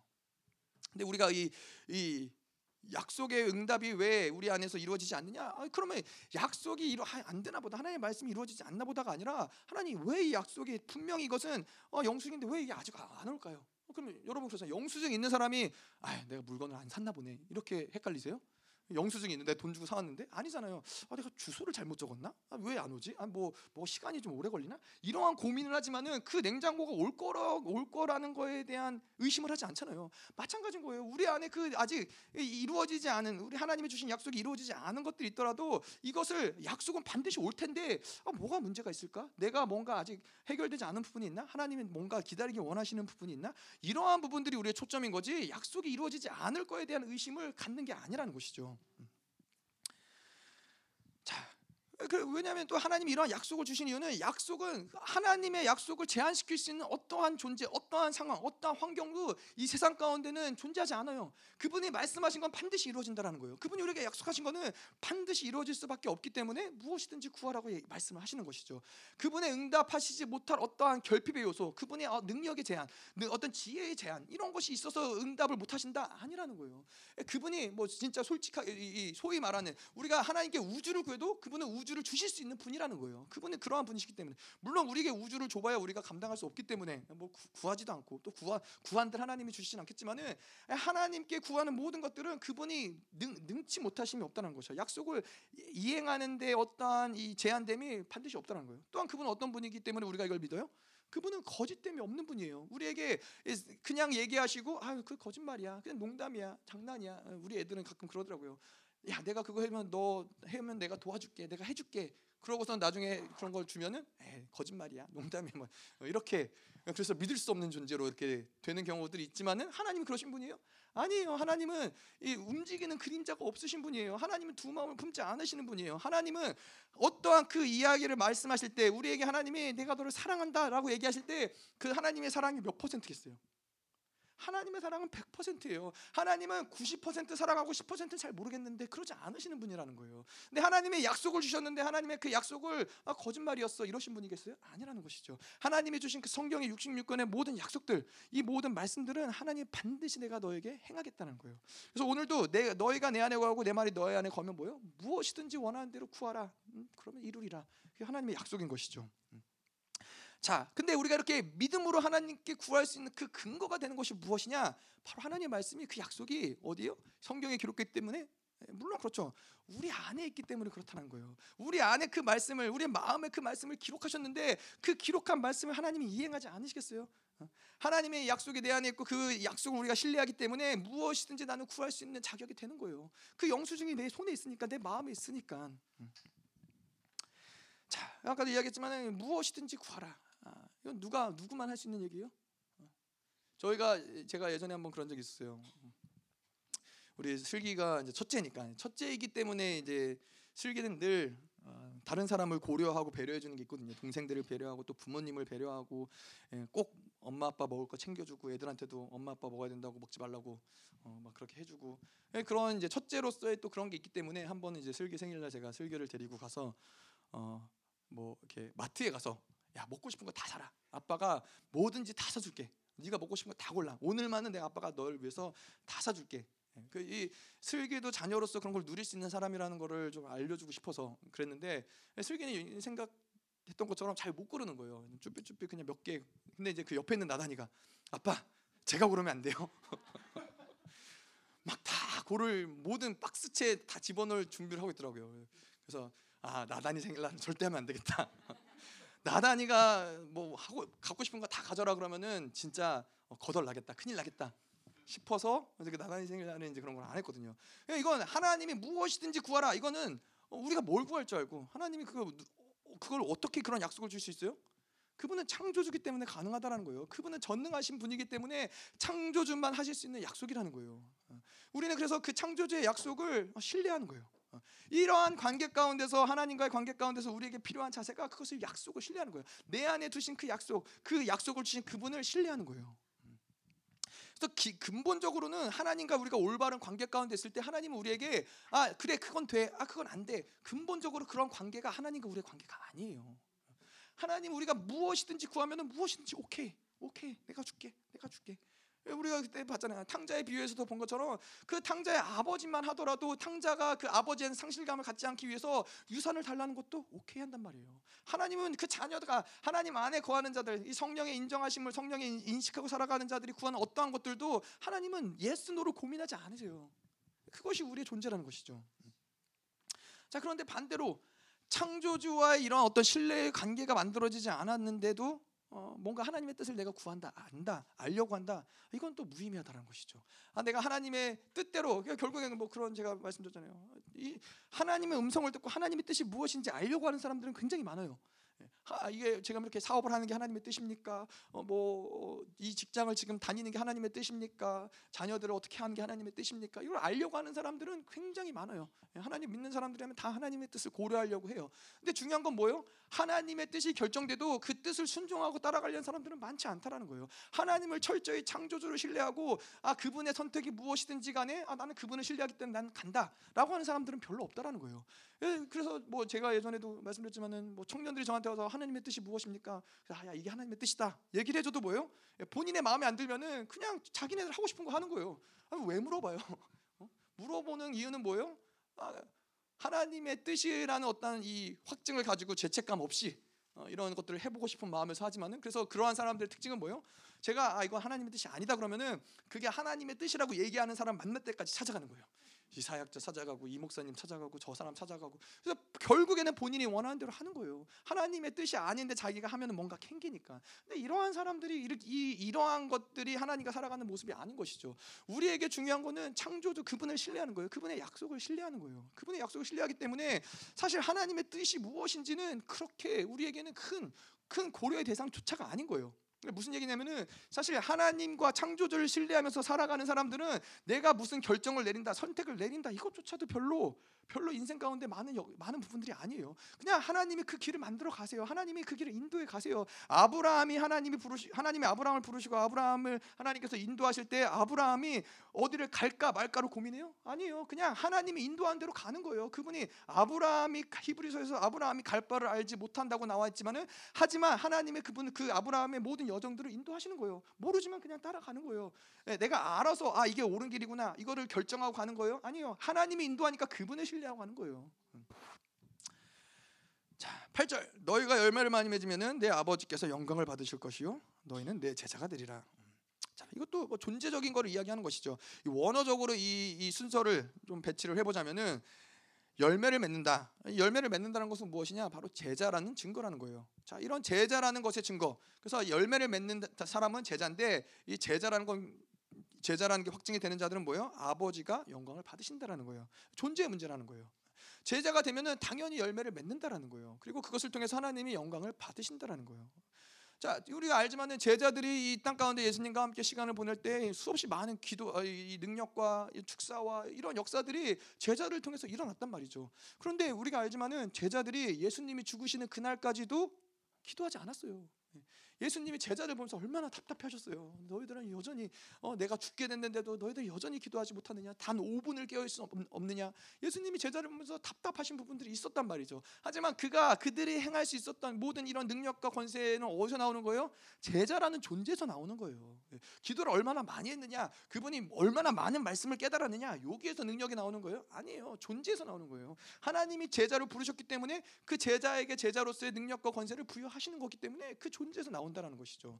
예, 이 제자들은 성령이 오시기 전까지는 예수님이 하신 말씀들을 깨닫지 못했어요. 음, 그뭐 이, 얼마나 이 제자들 하는 예수님 많이 책망하세요. 너희들은 여전히 깨어있지 못하냐? 이렇게 둔하냐? 이- 이거 무슨 뜻인지 모르느냐? 계속 예수님 말씀하세요. 근데 제자들은 모르는 거예요. 근데 그게 이 하나님의 능력과 권세를 행하는데 문제가 됐어요? 아니에요. 존재가 확증이 되면은 이거 문제가 되지 않는다는 거예요. 우리도 마찬가지로 하나님의 자녀라는 것이 확증이 되면은 제자라는 것이 확증이 되면은 하나님의 의롭다함을 받은 그것을 확증을 하면은 내가 하나님의 일을 하고 사역을 하고 이러한 모든 것들 가운데 제한이 없다라는 거예요. 예, 일단은 일단은 하지만 기, 이 기도를 하지 않는 제자 계속 이 제자들이 계속 기도를 안 하면 뭐요? 예, 그러면 이 제자로서 별 볼 일 없는 모습이 계속 나타나겠죠. 계속 하나님께 이 존재를 가지고 또 하나님 원하시는 방향대로 순종을 하고 나아갈 때 제자에게는 더 큰 영광이 임하는 거고 더 큰 임재가 역사하는 거고 이러한 과정들이 있지만은 일단은 그분의 의롭다 하심을 받아들이고 그분의 자녀됨을 받아들이면은 하나님이 그 자녀를 통해서 행하시는데 제한될 일은 별로 없다라는 것이죠. 어떤 사역도 마찬가지고. 음. 자, 그래서 이 뭐 제자라는 것을 믿는 믿음이 가장 중요한데 결국에는 이 붙어 있으면 어, 제자라는 것을 우리가 안다라는 거예요. 계속 교회로 붙어 있으면 계속 하나님께 붙어 있으면 그 생명을 공급받는 걸 통해서 아 내가 제자구나 이것을 안다라는 거예요. 여러분 그렇잖아요. 이 어, 예수님이 제자들과 함께 동행하실 때 제자 많은 무리들이 있었지만은 이 무리들이 다 돌아 돌아가고 어, 다 뒤늦게 예수님의 모든 사역이 끝나고 어, 결국 예수님과 함께 식사를 하고 예수님과 함께 어, 잠을 자고 이러한 사람 누구예요? 제자라는 거예요. 예수님과 함께 붙어 있기 때문에 계속 이러한 것들이 어, 공급돼 생명이 공급되어짐을 계속 받아들일 수 있다라는 것이죠. 그래서 이 어, 열매를 맺는 것은 어떤 훈련의 결과냐 아니에요. 어떤 노력의 결과냐 아니에요. 어떤 애씀의 결과냐 아니에요. 존재의 문제라는 거예요. 존재. 이- 그래서 우리가 이 생명사역에서 어떠한 존재인지를 그렇게 뭐 생명사역에서가 아니죠. 사실 이 말씀에서 성경에서 계속 우리가 어떠한 존재인지를 계속 말씀하시는 거예요. 결국에는 이 모든 것들이 다 존재의 문제이기 때문에 하나님 우리를 어떤 존재로 부르셨느냐 어, 이것이 중요하기 때문에 자 그리고 농부가 하는 일 세 번째로 생명을 공급하는데 어떠한 생명이냐 이거는 사랑을 공급한다는 것이죠. 9절에서 11절까지 사랑을 공급하시는 것을 보는데 9절에 보면은 아버지께서 나를 사랑하신 것 같이 나도 너희를 사랑하였으니 나의 사랑 안에 거하라. 자, 우리가 생명의 공급 방법을 봤죠. 첫 번째로 뭐요? 내가 내 안에, 내가 내 안에. 네, 성령이 우리 안에 내주하시고 또 그 내주하는 성령과 살아가면서 임재 가운데서 하나님 모든 것을 공급하신다는 거예요. 필요한 모든 것들, 열매 맺는데 필요한 능력, 권세, 지혜 모든 것들을 스- 그 내재하시는 성령이 계속 임재 가운데서 그분 것들을 공급하신다. 이게 생명의 공급 방법이죠. 또 두 번째로 생명의 공급 방법은 뭐요? 우리 안에 말씀을 두심으로써 약속을 하나님의 약속과 우리 안에 기록된 말씀의 약속이 만나면서 무엇이든지 구하면 하나님께서 응답하시는 것이죠. 그래서 우리 안에서 계속 이 말씀이 운행되고 있다는 것을 우리가 인지하든 느끼든 느끼지 않든 계속 믿음으로 붙잡고 있는 게 굉장히 중요해요. 아, 내 안에 말씀이 있지. 아, 내 안에 말씀이 운행되고 있지. 이게 계속 계속 우리가 성령을 인지할 때 그분의 이- 이 성령의 어, 음성을 더 명확하게 듣고 그분의 임재를 더 명확하게 드러내는 것처럼 말씀을 계속 인정하고 그분의 말씀이 계속 운행되는 것을 우리가 계속 인지하고 받아들이고 믿음을 할 때 그 말씀의 권세가 계속 더 강력해진다는 거예요. 그 말씀의 드러나심이 더 강력해진다는 거예요. 그래서 우리가 말씀을 묵상하는 것도 중요한 이유는 무엇이냐면은 우리가 말씀을 읽을 때 내 눈으로 들어오는 그 말씀의 어떤 약속과 내 안에 사고에 있는 어떤 말씀이 만날 때 거기에서 스파크가 일어나고 그, 그 말씀이 레마로 임할 때가 많이 있다라는 거예요. 그래서 하나님의 말씀이 그냥 말씀 아 말씀을 어떤 교훈이나 이야기나 아 이 말씀 좋네라고 읽는 것이 아니라 하나님의 말씀이 우리 안에서 말씀과 이게 만나질 때가 있어요. 사고 안에서 그분의 성령이 이 말씀을 만나게 하실 때 예전에도 읽었던 염려하지 마라. 예전에도 읽었던 말씀인데 항상 기뻐하라. 늘 알- 알던 말씀인데 어, 데살로니가 전서 말씀을 읽는데 그 말씀을 딱 보면서 이게 레마의 말씀으로 아 지금 내가 어, 슬퍼할 때가 아니구나. 내가 염려할 때가 아니구나. 하나님 기뻐하길 원하시는구나. 그러면서 모든 염려와 걱정이 한 순간에 다 날아가 버리는 이런 레마의 말씀의 권세로서 이런 것들이 드러날 때가 있다라는 것이죠. 자 그래서 아버지께서 나를 사랑하신 것 같이 나도 너희를 사랑했으니 나의 사랑 안에 거하라. 자 이것이 생명의 공급의 방법이 사랑인데 자이 사랑의 공급의 방법 가운데 가장 중요한 핵심, 가장 근간 그것은 무엇이냐? 하나님이 나를 사랑하신다라는 걸 믿는 거예요. 하나님이 나를 사랑하신다. 이거 이것이 어, 이 만고의 진리라는 것을 일단은 믿는 것이 가장 중요해요. 어떠한 상황에서도 흔들리지 않는 것이 그것이 가장 중요해요. 어, 제가 이뭐 부부 관계도 그렇고 마찬가지지만은 부부 관계에서 가장 중요한 건또 가장 많이 흔들리는 건 뭐냐면은 자꾸 저 사람의 어떠함을 보고 저 사람의 어떠한 말, 어떠한 행동, 어떠한 상태를 보면서 아 저 사람은 날 사랑해 사랑 안 해를 결정한다는 거예요. 하나님의 사랑을 그렇게 결정할 수 있어요? 아 내가 지금 환란 가운데 있으니까 하나님이 나를 사랑하지 않아. 아 내가 어, 이런 어려운 하나님이 이런 어려운 시간들을 나한테 허락하신 걸 보니까 하나님이 나를 사랑하지 않아. 아니에요. 다다 거꾸로 된 거예요. 하나님의 사랑을 못을 박아놓고 왜냐하면 십자가를 보면 그리스도가 우리 위해서 죽으셨잖아요. 아들을 주시니까 무엇을 아끼겠느냐? 하나님이 우리를 사랑하시니 이, 이 우리가 아직 죄인 되었을 때 하나님이 우리를 위해서 십자가에서 죽으신 것으로 사랑을 확증하셨는데 그것을 지- 진리로서 못 박아놓고 아 하나님은 사랑이시구나 하나님은 나를 사랑하신다를 못 박아놓고 그러고 그 사랑을 통해서 모든 걸 보는 거예요. 아 내가 이러한 고난이 있는데 반드시 그분이 사랑하시는 분인데 왜 이런 고난을 허락하셨을까? 하나님 어떠한 사랑의 측면에서 하나님이 이러한 고난의 시간들을 허락하셨을 걸 봐야 되는 것이지 고난이 있으니까 하나님을 나 사랑하지 않아. 이거는 이거는 이 진리의 어떠한 측면을 우리가 계속 흔들린다, 요동하고 있다는 거예요. 상황에 따라서 환경에 따라서 계속 흔들리고 있다는 것이죠. 음. 자, 그래서 이 하나님의 나의 사랑 안에 거하라. 아, 이 아버지께서 나를 사랑같이 나도 너를 사랑하시니 나의 사랑 안에 거하라. 자, 예수 그리스도가 계속 그분의 사랑을 통해서 지금 우리에게도 공급해 주시는 관계를 이야기하는 거예요. 하나님의 우리가 그 사랑 안에 거한다라는 것은 그 사랑이 계속 아까도 이야기한 것처럼 뱃속의 태아가 어머 엄마의 모든 양분을 공급받는 것처럼 그 사랑 안에 거한다는 것은 계속 그 사랑이 우리에게 공급되어지고 있고 사랑이 부어지고 있는 관계 가운데 우리가 있다라는 것이죠. 자, 근데 하나님이 계속 하나님의 사랑이 계속 우리에게 흘러 들어온 이유가 뭐예요? 예? 우리가 잘해서, 우리가 잘생겨서, 우리가 잘나서, 우리가 뭘 할 수 있어서 아니에요. 하나님의 사랑이 계속 흘러 들어온 이유는 우리는 그런 존재이기 때문에 그런 거예요. 하나님의 사랑을 받는 존재로 받아야 되는 존재로 받을 존재로 지음을 받았기 때문에 사랑을 받는 거예요. 그러니까는 내가 잘해서 사랑받고 못해서 사랑 못 받고 내가 뭘 해서 내가 뭘 넘어져서 사랑을 못 받고 이런 차원이 아니라는 거예요. 존재 자체가 사랑을 받을 수밖에 없는 존재로 창조되었다라는 거예요. 우리 오늘 아까 찬양한처럼 당신은 사랑받기 위해 태어났다잖아요. 그거 믿는 거예요. 하나님이 우리를 그렇게 지으셨구나. 그렇게 창조되었구나. 나는 사랑을 받는 게 마땅한 존재구나. 음. 자, 그런데 이 성령님이 우리 안에서 어떠한 일들을 하시냐? 내 안에 성령을 통해서 하나님이 이 사랑을 알게 하시는데 고린도전서 2장 10절에 보면 뭐라 그래요? 하나님의 모든 것을 아시고 내 안에 모든 것을 통달하시는 성령께서 계속해서 우리로 하여금 하나님을 만나게 해 준다라는 거예요. 예. 그분이 계속 하나님께로 나아가게 하시고 하나님을 만나고 그분의 사랑을 알게 하고 그분의 사랑을 받아들이게 하는 성령께서 그 중재자의 역할을 계속 하신다는 것이죠. 우리 위해서 중보하신다는 것이죠. 그리고 이 성령을 통해서 그렇게 하나님을 만날 때 우리는 무엇을 알 수 있냐? 하나님이 나를 사랑하신다는 것을 아는 게 로마서 5장 5절에 그래요. 소망이 부끄럽게 아니함은 우리에게 주신 성령으로 말미암아 하나님의 사랑이 우리 마음에 부은 바 됨이니. 어. 자, 이건 뭐냐면 성령을 통해서 하나님의 사랑을 붓는다는 거예요. 성령이 성령이 우리에게 사랑을 부으신다는 얘기예요? 아니에요. 성령이 우리에게 사랑을 붓는다는 얘기가 아니라 하나님의 사랑은 계속 부어져요. 하나님의 사랑은 그 자녀들에게 계속 하나님이 이 저- 정말 이 뭐라 물물 붓듯이 예. 바켓으로 물을 붓듯이 예. 물을 붓듯이 그 사랑은 계속 부어지고 있는데 성령을 통해서 아 하나님이 나의 사랑을 붓고 계시는구나를 알게 하신다라는 거예요. 성령 그래서 성령을 인지하지 않고 성령을 인식하지 않고 살아가는 사람들의 문제는 뭐예요?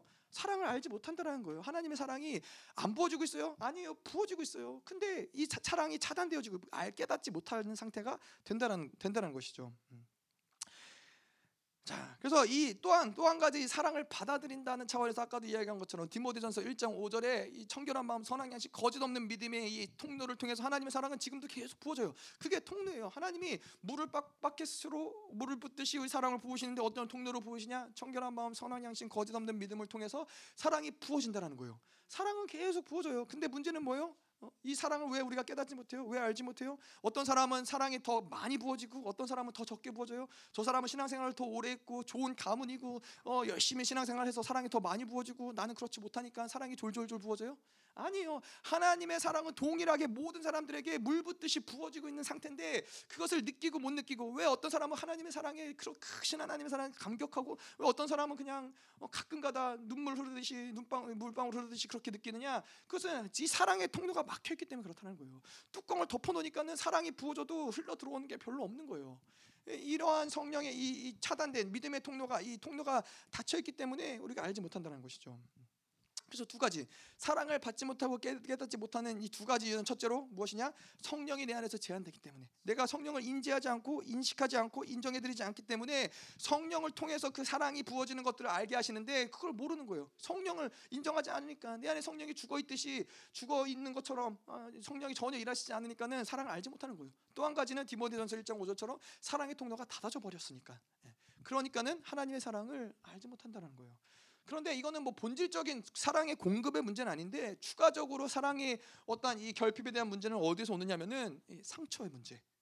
상처로 받은 사람, 상처가 있는 사람들, 상처가 많은 사람들은 사랑이 부어지는 것이 부어져요. 근데 상처가 적으면은 하나님의 사랑이 부어지는 어느 순간 이게 유지가 되지만은 이게 자꾸 새어 나가는 거예요. 상처가 큰 사람들은 유지가 되기도 전에 이미 어, 사랑이 공급되어져도 이 상처가 이 상처를 통해서 다 사랑이 흘러가는 거예요. 여러분 그런 사람 있잖아요. 막 예배 때 하나님의 사랑 받고서는 막 감격하고 그랬는데 뭐 그 우리가 얘기한 것처럼 뭐죠? 이 돌짝파처럼 조그만 환란, 조그만 고난이 오면은 그런 어떤 아픈 상처와 묶임들 때문에 다시 그 은혜와 감격을 다시 다 까먹어 버리는, 날려버릴 수밖에 없는 아, 그런 영역들이 이 상처의 문제가 있다라는 것이죠. 이건 공급의 문제는 아니에요. 공급을 차단하거나 이런 문제가 아니라 사랑을 받았는데 그 사랑을 유지하느냐 아, 이러한 차원에서의 문제인 것이죠. 음. 자 그래서 결국에는 이 사랑에 하나님의 공급에는 생명을 공급하시고 사랑을 공급하시는 공급에는 문제가 없어요. 근데 우리가 그 사랑을 이, 이 통로를 통해서 성령을 인지하지 못함을 통해서 이 닫혀 있기 때문에 그 사랑을 인지하지 못하는 경우들이 있다는 것이죠. 이게 얼마나 안타까워요. 아니 뭐 사랑이 부어지지 않아서 사랑을 못 느끼는 건 우리가 어떻게 할 수 있는 게 아니잖아요. 그냥 뭐 하나님이 저 사람을 더 사랑하나 보지 나는 별로 사랑하지 않나 보지 뭐 그렇게 치부할 문제인데 그게 아니라 하나님이 강력한 사랑으로 정말로 이 바켓으로 물을 붓듯이 그렇게 사랑을 부으시는데 아, 나는 느끼지 못해요. 그 하나님의 문제가 아니라 나의 어떠함 때문에 예, 내가 계속해서 성령을 성령으로 살지 않기 때문에 그 사랑을 받아들이지 못한다면은 예, 안타까운 문제인 것이죠. 사랑이 다 흘러서 예, 땅으로 떨어지는 예, 그런 문제가 되는 것이죠. 자, 근데 중요한 것은 무엇이냐? 하나님의 선하심은 지금도 이 순간에도 계속 우리의 이러한 상처들, 묶임들, 이러한 어떤 이 통로들을 막힌 통로들을 하나님은 지금도 계속 풀어내고 계신다라는 거예요. 풀어내시고자 하나님은 계속 일하신다라는 거예요. 예, 농, 그 농부가 할 일이죠. 예, 뭐 저는 모르겠어요. 저는 가집니다, 하나님. 저는 모릅니다. 저는 못합니다. 근데 그 농부가 해야 될 일이니까 당신이 하십시오. 하나님이 일하십시오. 어, 그렇게 하면 하나님이 일하시는 거예요. 예. 10절 내가 아버지의 계명을 지켜 그의 사랑 안에 거하는 것 같이 너희도 내 계명을 내 계명을 지키면 내 사랑 안에 거하리라. 자, 계명을 지킨다. 자, 이 사랑의 확증이 무엇이냐의 문제인데 우리가 이런 생명의 공급을 받아들이고 이런 생명의 공급을 믿음으로 받으면은 내가 내 안에 내가 내 안에 또 하나님의 말씀이 내 안에 거하시고 그 사랑이 내 안에 거하시면은 이 사랑을 받아들이는 관계의 확증은 무엇이냐? 하나님의 말씀, 율법이라는 것은 여기서 보면은 이제 NIV 성경에 보면 명령이라고 되어 있어요. 하나님의 말씀을 명령으로 받고 그것을 순종한다라는 거예요. 사랑의 관계가 되면은 그렇다라는 거예요. 이거는 어, 뭐 일반적인 제가 예전에 몰랐었는데 어, 뭐 어떤 팝송에도 이런 비슷한 얘기가 나오더라고요. 사랑하기 때문에 당신이 하는 얘기는 저에게 강한 명령이 됩니다. 뭐 이런 가- 팝송 가사가 있더라고요. 그런데 이 하나님 말씀이 그렇다는 거예요. 하나님을 사랑하기 때문에 그 사랑의 확증이 무엇이냐? 그분의 말씀을 내가 강한 명령으로 받아들인다라는 거예요. 어떠한 어, 압력이 있거나 어, 그렇게 하면 뭐 심판이 있거나 이래서가 아니라 사랑하기 때문에 그를 지키지 않으면 안 되는. 그렇잖아요. 아내를 사랑하기 때문에 아내가 원하는 것을 어, 그냥 해도 그만 안 해도 그만이 아니라 꼭 해주고 싶은, 예, 꼭 그거를 해주고 싶은 어떠한 명령으로서 우리가 받아들일 때가 있다라는 것이죠. 음. 그래서 우리는 이 사랑의 관계가 되면 반드시 이런 순종함을 통해서 아 내가 하나님과 사랑의 관계가 계속해서 성장하고 있구나 온전해지고 있구나 순종의 어떠한 영역들이 점점 점점 깊어지는 것이고 순종이 겹- 점점 깊어지면 깊어질수록 하나님의 사랑은 더 확증이 더 확고해지는 것 진다라는 것이죠. 자 그래서 이 세 가지 우리가 이제 오늘 세 가지 생명의 공급을 받는데요. 내가 내 안에, 내가 내 안에, 말씀이 내 안에 있고 사랑이 사랑이 내 안에 거하고 이 모든 것들을 이 생명의 공급 가운데 우리가 우리가 해야 될 중요한 역할은 뭐예요? 그것을 인정하고 인식하는 거예요. 아 성령이 내 안에 계시는구나. 성령이 내 안에 역사하시는구나. 아 말씀이 내 안에서 운행되는구나. 사고 내 사고의 말씀이 기록되었구나. 아 하나님이 어, 하나님의 사랑이 내 안에서 부어지는구나. 뭐이 바켓처럼 박물 뭐죠? 어, 바켓으로 물을 붓듯이 하나님이 부으시는구나. 이것들을 믿는 거예요. 이걸 계속 인정해 드리는 거예요. 어느 순간에 이게 잘 느껴지지 않는 순간이 있지만은 그걸 계속 인정하고 받아들이고 살아갈 때 그것들이 확실하게 보여지는 게 있어요. 여러분 그렇잖아요. 뭐이 이 자녀들이 부모님하고 살아갈 때 부모의 사랑을 알지 못할 수 있죠. 부모의 사랑을 알지 못하지만은 시간이 지나고 나이가 들면 들수록 아 그것도 사랑이었구나. 아 저것도 사랑이었구나. 사랑이 계속 깨달아 알아지는 것처럼 이 하나님과 살아가는 것도 그렇다라는 거예요. 모를 때에는 아 이게 하나님이 성령이 어디 계신지 성령이 무슨 말씀하시는지 아버지의 마음이 무엇인지를 모르다가 예, 점점 이 깊어지면 깊어 질수록 그 마음을 깨달아 알게 되는 것이고 그 임재의 넓이가 더 넓어진다는 것이죠. 그래서 우리는 하루를 살아가더라도 내 방식과 내 방법과 내 뜻과 내 의를 계속 포기하고 죽여가는 게 굉장히 중요해요. 그런 관계성에 계속 하나님의 관계성 가운데 이끌림을 받아들이고 인정하는 것이 중요해요. 그래서 이 베드로가 이야기했던 것처럼 젊을 때는 내가 원하는 대로 내가 가고 싶은 대로 갔지만은 이제 나이가 들어서는 이제 이 띠를 매서 나를 그들이 원하는 대로 예, 하나님 원하시는 대로 끌려간다는 거예요. 근데 여러분 그렇잖아요. 하나님의 뜻 물론 하나님의 뜻 내 뜻을 죽이는 과정 가운데 중요한 것은 어, 하나님의 뜻을 따라 살아가는 것도 중요하지만은 옆에 있는 사람의 뜻도 못 따라가는데 하나님 뜻을 어떻게 따라가겠어요? 옆에 있는 사람의 뜻을 내가 어, 나의 뜻을 포기하고 그것을 존중해 주지 못하는데 하나님의 뜻을 따라갈 수 있겠어요? 이거는 뭐 절대적인 걸 얘기하는 건 아니에요. 하지만은 어, 이런 나의 뜻을 죽이는 어떤 차원에서는 항상 내가 오라, 내가 말한 게 맞아, 내가 말하는 게 다 하나님의 뜻이야 이렇게 얘기할 수 있어요? 뭐 그렇게 얘기할 수도 있겠죠. 그렇게 얘기하시는 분도 계시죠. 어, 그 저기 계세요. 그렇지만은 중요한 건 뭐냐면은 에, 어느 순간에도 나는 내 뜻을 포기할 준비가 돼야 된다라는 거예요. 저는 하물며 이 우리 자녀들이라도 저게 자- 자녀 자녀들의 뜻을 내 뜻을 죽이고 포기될 때 자녀의 뜻을 따를 수 있- 있는 경우들이 있다라는 거예요. 그러니까 중요한 거는 저뭐 자녀의 뜻을 따르는 게 맞냐, 뭐 옆에 사람의 뜻을 따르는 게 맞냐 이게 중요한 게 아니라 언제든지 내 뜻을 포기하고 내려놓을 수 있는 어떤 그런 준비가 돼야 된다라는 거예요. 음. 그러니까는 이 함께 사는 이 부부간에 보면 함께 사는 사람이 가장 잘 알죠. 어, 하나님의 뜻대로 산다고 그러는데 음, 늘 자기 뜻이 가장 중요해.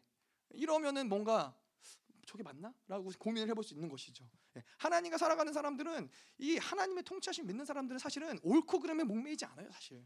예. 아, 이- 내가 선택한 방법이 옳아. 저 사람은 틀렸어. 이거에 목매이지 않아요. 우리가 고린도전서 은사장에서도 이야기하지만은 하나님은 이 교회 가운데 예언을 하게 하실 때에도 저 사람이 틀렸더라도 저 사람의 예언 하나님이 인정하게 하실 때가 있어요. 왜냐하면 교회를 치리하신 분이 하나님이기 때문에 저 사람이 혹 틀릴지라도 하나님의 치리하심을 믿기 때문에 그거를 인정해 줄 수가 있는 거예요. 그게 공동체라는 거예요. 그러니까는 이 관계 가운데서도 제가 이 뭐 부부 관계 가운데서도 저 사람이 틀렸으니까 무조건 내가 맞으니까는 이게 아니라 어, 하나님 은 어떨 때는 저 사람이 틀리더라도 그걸 인정해 주길 원하실 때가 있다라는 거예요. 이거 이런 모든 과정 가운데서 우리는 자기의 뜻을 죽여가는 과정들을 우리는 걸어간다는 것이죠. 물론 제일 중요한 건 하나님의 뜻이 무엇이냐가 제일 중요하겠죠. 예, 그분의 뜻을 따라가는 게 중요하겠지만은 내 뜻을 포기하지 않고 내 뜻을 가지고 내 뜻을 견고하게 세운 세운 이 사람들의 모습은 결코 하나님의 뜻을 따라가는 게 쉽지 않다는 것이죠.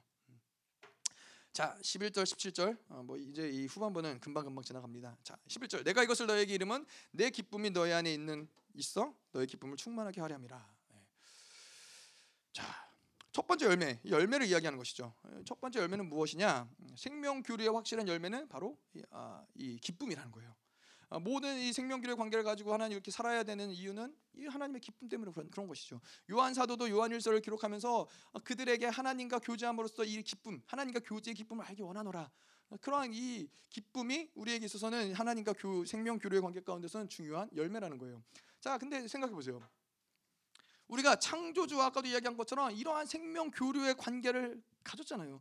이 만물을 창조하신 이 만왕의 왕이시고 그분은 하나님이시고 우린 피조물인데 피조물인 우리가 창조주이신 그분과 이런 생명 교류, 예, 그분 거룩하신 분과 거룩하지 거룩함을 받은 자와 동질로서 교류하는 교제 가운데 있다라는 그 관계를 가졌다라는 것만으로도 사실 우리에게 기쁨인 거예요. 여러분 생각해 보세요. 어, 내, 내가 한 마을에 사는 그냥 이 이한 백성인데 평민인데 왕을 만날 수 있는 기회가 나한테 늘 열려 있어요. 왕과 함께 교제할 수 있는 기회가 늘 열려 있어요. 그러면 그 사람이 기쁘겠어요? 기쁘지 않겠어요? 무슨 내 인생 가운데 무슨 일이 일어나도 별로 중요하지 않아요. 왕 앞에 나아가서 왕한테 모든 걸 다 이야기할 수 있는 존재인데 왕과 함께 어깨를 나란히 하고 교제할 수 있는 그러한 존재가 됐는데 내 인생에 뭐가 풀리고 안 풀리고는 별로 크게 문제되지 않는다라는 거예요. 그래서 우리가 기뻐할 수 있는 이유는 뭐예요? 우리는 창조주와 함께 교제할 수 있는 생명의 교류를 관계하는 그분이 모든 그가 가진 모든 생명력을 공급하는 그런 관계가 가졌기 때문에 우리는 언제든지 기뻐할 수 있다라는 것이죠. 또 이 기쁨이 중요한 건 뭐예요? 이 이사야서 65장에 보면은 하나님의 통치의 방식의 확실한 증거는 기쁨이라는 거예요. 하나님이 새 예루살렘을 만드실 때 그 무엇으로 기- 만드셨다 그래요? 기쁨으로 창조하셨다 그래요. 하나님의 통치는 반드시 기쁨으로써 드러난다는 거예요. 그래서 우리 신앙생활 가운데 기쁨이 없어졌다. 아, 뭔가 기쁘지 않는다. 아, 이러한 것은 뭔가 문제가 있다는 거예요. 예, 뭔가 어, 뭐 어, 영적 전쟁에서 우리가 패하고 있다든가 뭐 어떤 하나님의 공급이 문제가 생겼다든가 이러한 어떤 기쁨이 사라졌다라는 것은 음, 뭔가 문제가 있다는 것을 우리가 인식을 해야 된다는 거예요. 하나님과 올바른 관계를 가진 사람은 100% 기뻐할 수밖에 없는 거예요. 뭐 막 너무 기뻐서 뭐 낄낄거리고 뭐 그러느냐 아니면 그냥 마음 가운데 계속 어떤 기쁨이 유지된 상태냐 뭐 차이는 있을 수 있지만은 어쨌든 기뻐해야 된다는 거예요. 어쨌든 막 근심하고 찡그리고 슬퍼하고 이런 거는 하나님의 통치 가운데서의 에, 통치의 증거가 아니라는 것이죠. 자, 또 이 기쁨은 무엇이냐? 아, 이 데살로니가 1장 6절에 보면은 너희는 많은 환란 가운데서 성령의 기쁨으로 도를 받아 우리와 주를 본받는 자가 되었으니 자, 이 데살로니가 교회가 3주 만에 이렇게 놀라운 교회가 될 수 있었던 이유는 뭐예요? 데살로니가 3주 만에 놀라운 교회가 된 건 뭐예요? 그들이 어디죠? 길드. 예. 그들이 길드의 이 모든 이 연결된 고리들을 다 끊어 3주 만에 복음을 들은 지 3주 만에 길드 연합 연합 이, 이 뭐죠? 이 교류된 모든 관계들을 다 끊어버리고 하나님의 뜻대로 살고자 결단할 수 있었던 그 이유는 뭐예요? 말씀의 기쁨, 성령의 기쁨으로 말씀을 받았기 때문에 그렇다는 거예요. 성령의 기쁨으로 말씀을 받았기 때문에 이러한 영광스러운 놀라운 교회가 이 빠른 시간 내에 이루어질 수 있었다라는 것이죠. 자 그런데 이제 기뻐하지 못하는 이유는 뭐예요? 우리가 기뻐하지 못하는 이유는 계속해서 이 상황과 환경을 가지고 원수가 하는 소리를 듣기 때문에 그렇다는 거예요. 아 너 상황이 그렇잖아. 너가 무슨 기뻐할 수 있는 상황이야. 야 이런 상황에서 무슨 기뻐해? 너가 지금 이 몸이 그런데 이런 어, 병 병상에 있는데 네가 기뻐할 어, 기뻐하는 게 말이 되냐? 너 지금 이렇게 빚이 많고 이렇게 어려운 상황 가운데 기뻐하는 게 말이 되냐? 에, 이러한 이 원수들을 계속 속이는 소리들. 너 어, 지금 자녀들이 이렇게 문제인데 어, 이런 너의 가정이 이렇게 문제인데 기뻐한다는 게 말이 되냐? 원수들의 합당하게 생각되는 이야기들을 계속 받아들이기 때문에 어, 기뻐함 기쁨을 빼앗긴다는 거예요. 근데 여러분 속이면 속으면 안 된다는 것이죠. 어, 아까도 이야기한 대로 우리는 창조주와 교류하는 자들인 거예요. 무엇이든지 원하는 대로 구하라 내가 이루리라 이 약속을 가진 자들인데 왜 그 기쁨을 빼앗기겠어요? 원수들에게 속아서 그런 것이죠. 상황과 환경에 매이지 않을 수 있는 자들, 상황과 환경에 매이지 않는 존재들인데 왜 그러한 상황과 환경이 우리에게 문제가 되겠어요? 속기 때문에 그렇다는 거예요. 자, 또 기뻐하지 못한 이유는 무엇이냐? 자, 우리가 존재적으로 어떠한 누구냐, 어떠한 존재인지를 인정 인정함을 받지 못했기 때문인 거예요. 다시 말해서 아 하나님의 의롭다 하심을 받지 못하고 하나님의 의롭다 하심을 확증하지 못한 순간에는 우리가 기뻐할 수 없다는 거예요. 하나님의 의롭다함을 받았다는 건 뭐예요? 하나님이 아 너는 나의 후사다, 너는 나의 자녀다, 내가 너를 책임진다, 내가 너를 아, 너와 함께한다. 이것을 확증받는 자들은 그 존재가 믿어지는 자들은 언제든지 기뻐할 수 있어요. 근데 그 존재됨을 빼앗기면은 그러면은 이 기쁨을 빼앗긴다는 거예요. 그래서 내가 내가 하나님이 인정을 받는 자인데 내가 하나님이 왕이 만왕의 왕이 나를 인정하는 자인데 세상이 나를 인정하지 않든 상황이 어떻든 그걸로 인해서 기쁨을 빼앗기지 않는데 이 존재를 망각하기 때문에 그렇다는 거예요. 상황과 환경이 나의 존재를 규정하는 것처럼 어, 사- 내가 지금 뭐 돈이 있고 없고가 나를 규정하는 것처럼 그렇게 살아가기 때문에 기쁨을 빼앗긴다는 것이죠. 자 12절에 내 계명은 곧 내가 너희를 사랑한 것 같이 너희도 서로 사랑하라 하는 이것이니라. 자 두 번째 열매는 무엇이냐? 이 하나님의 사랑을 공급받는 자들에게 있어서 두 번째 열매는 다른 사람을 사랑할 수 있는 힘이 생긴다는 거예요. 어. 자, 이 인간으로서 그렇잖아요. 인간으로서 우리가 자식들마저도 아, 정말 이 고슴도치도 자기 자식을 사랑한다는데 자식들마저도 온전히 사랑한다라고 이야기할 수 있느냐? 아, 쉽지 않죠. 에, 자식들마저도 우리가 100% 온전하게 사랑한다라는 거 쉽지 않지만은 하나님의 사랑이 공급되면은 내가 희생해서라도 누군가 사랑할 수 있는 힘이 생긴다라는 거예요. 자, 우리가 그렇게 하나님의 사랑을 받으면 이런 힘이 생기는 이유는 뭐예요? 아, 하나님이 이 요한일서에 보면은 어떠한 사랑으로 너희를 자녀 되게 했는지를 너희가 기억하라는 거예요. 하나님의 어떠한 사랑, 우리 기억나세요? 어떠한 사랑, 왜 어떠한 사랑으로 이야기하셨는지 이거는 측량할 수 없기 때문에 어떠한 사랑이라고 이야기하는 거예요. 하나님이 우리에게 자, 우리를 자녀 삼기 위해서 우리에게 어떠한 과정을 통해서 예수 그리스도가 이 땅에 오시고 죽으심과 부활하심을 통해서 어떠한 사랑을 통해서 내가 너희를 자녀 삼았는데 내가 너의 모든 빚을 내가 탕감시키고 하나님 어떠한 사랑을 받았는데 그 사랑을 알기 때문에 다른 사람을 사랑하는 것이 가능할 수 있다라는 거예요. 그 사랑을 알기 때문에. 그래서 하나님은 하나님은 우리를 먼저 사랑하셨다고 얘기하시죠. 사랑은 여기 있나니 내가 먼저 사랑한 것이 아니요 내가 사랑한 것이라. 어. 하나님이 먼저 그분이 우리를 택하시고 사랑하셨다는 거예요. 그 16절 요한 요한일서에도 16절에 보면은 너희가 나를 택한 것이 아니요 내가 너희를 택하여 세웠나니. 어. 하나님이 우리를 택하셨다라는 거예요. 하나님이 우리를 택하셨기 때문에 하나님의 택하심을 따라서 그분이 모든 것들을 다 공급하시고 그분이 다 만들어 가시겠다라는 것이죠. 13절에 보면은 사람이 친구를 위하여 자기 목숨을 버리면 이보다 더 큰 사랑이 없나니. 자, 그래서 이 사랑의 공급을 통해서 우리가 사랑을 계속 받아들이면은 이 사랑의 극치가 어디냐? 사랑의 극치가 무엇이냐? 친구를 위해서 목숨을 버릴 수 있는 데까지 간다라는 거예요. 어. 자, 근데 이걸 조금 풀어보자면은 여기서 이 친구라는 단어는 네, 필레오라는 단어예요. 필레오, 필레오라는 것은 자, 이 필레오라는 단어를 친구라고도 표현하긴 하지만은 교제하는 자 우리가 이렇게 얘기할 수도 있고 뭐 친구의 사랑 뭐 우리가 이런 얘기 많이 들어봤죠. 예, 필레오라는 것은 그리고 여기서 더 큰 사랑을 이야기할 때 여기서 사랑은 아가페를 이야기해요. 필레오가 나오고 아가페가 나오는데 자, 이 요한복음 5장 20절에도 이 필레오라는 단어가 나와요. 근데 이 요한복음 5장 20절에 나오는 필레오가 좀 이상한 게 아, 왜 그러냐면 아버지께서 아들을 사랑하사 자기의 행하신 것을 다 아들에게 보이시고 또 그보다 더 큰 일을 보이사 너희로 기이 여기게 하시니라. 아버지께서 아들을 사랑하사 이 사랑하사가 필레오예요. 자 그런데 아버지가 아들을 사랑하는데 그걸 필레오라는 단어를 써요. 하나님이 하나님의 사랑을 우리가 표현할 때는 보통 아가페라는 단어를 써요. 조건 없는 사랑, 제한 없는 사랑, 하나님만 할 수 있는 완전한 사랑. 근데 음, 여기서 필레오라는 단어를 쓴다는 거예요. 아버지께서 아들을 사랑하사 할 때 그 사랑하사가 필레오라는 거예요. 자 그런데 이 이 필레오라는 단어가 아까도 이야기한 대로 뭐 친구라는 뜻, 뭐 교제하는 자라는 뜻도 있지만은 이 사랑한다라는 말을 사용될 때에는 이거는 교제라는 말로 표현이 되기도 한다라는 거예요. 필레오라는 게. 자 그래서 여기서 하나님의 사랑인 아가페를 쓰지 않고 필레오를 사용했다는 건 뭐냐면은 아버지와 아들의 교제를 통해서 아가페를 알게 하신다라는 거예요. 하나님이 그냥 아가페의 사랑을 뭐 조건 없는 사랑을 부어주기도 하지만은 여기 요한복음에서 보듯- 보듯이 아버지께서 아들을 사랑하사 그분과 교제하는 모습이 뭐예요? 자기의 행하시는 것을 다 아들에게 보이시고 또 그보다 더 큰 일을 보이사 너희를 기이 여기게 하시느라 하나님이 아버지가 아들과 교제를 교제와의 관계를 이야기하는 거예요. 하나님과 이 친구로서 비밀 없이 하나님 모든 것들을 나눠주고 교제하는 걸 통해서 아가페의 사랑을 알게 하신다는 것이죠. 그래서 요한복음 이 15장 13절 오늘 이 본문에 보면은 사람이 친구를 위하여 자기 목숨을 버리면 이보다 더 큰 사랑이 없다. 자 여기서 친구라는 거는 교제하는 자를 위해서 이 교제하는 자라는 거죠. 자 그런데 이 어, 교제하는 자를 위해서 죽을 수 있는 사랑이 뭐예요? 그것이 바로 아가페라는 거예요.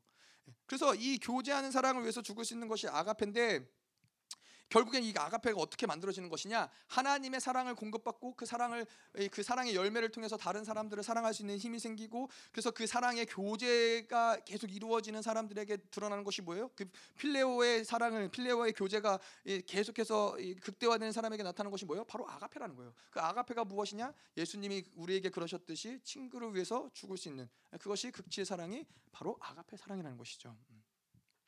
음. 자 그래서 여기서 말하는 이 친구라는 것은 어, 우리의 공동체의 어떤 뭐 지체일 수도 있지만은 또한 예수님일 수도 있는 것이죠. 예수님과 우리는 친구의 관계라는 측면이 있을 수 있는 거예요. 어떠한 측면에서 그러냐?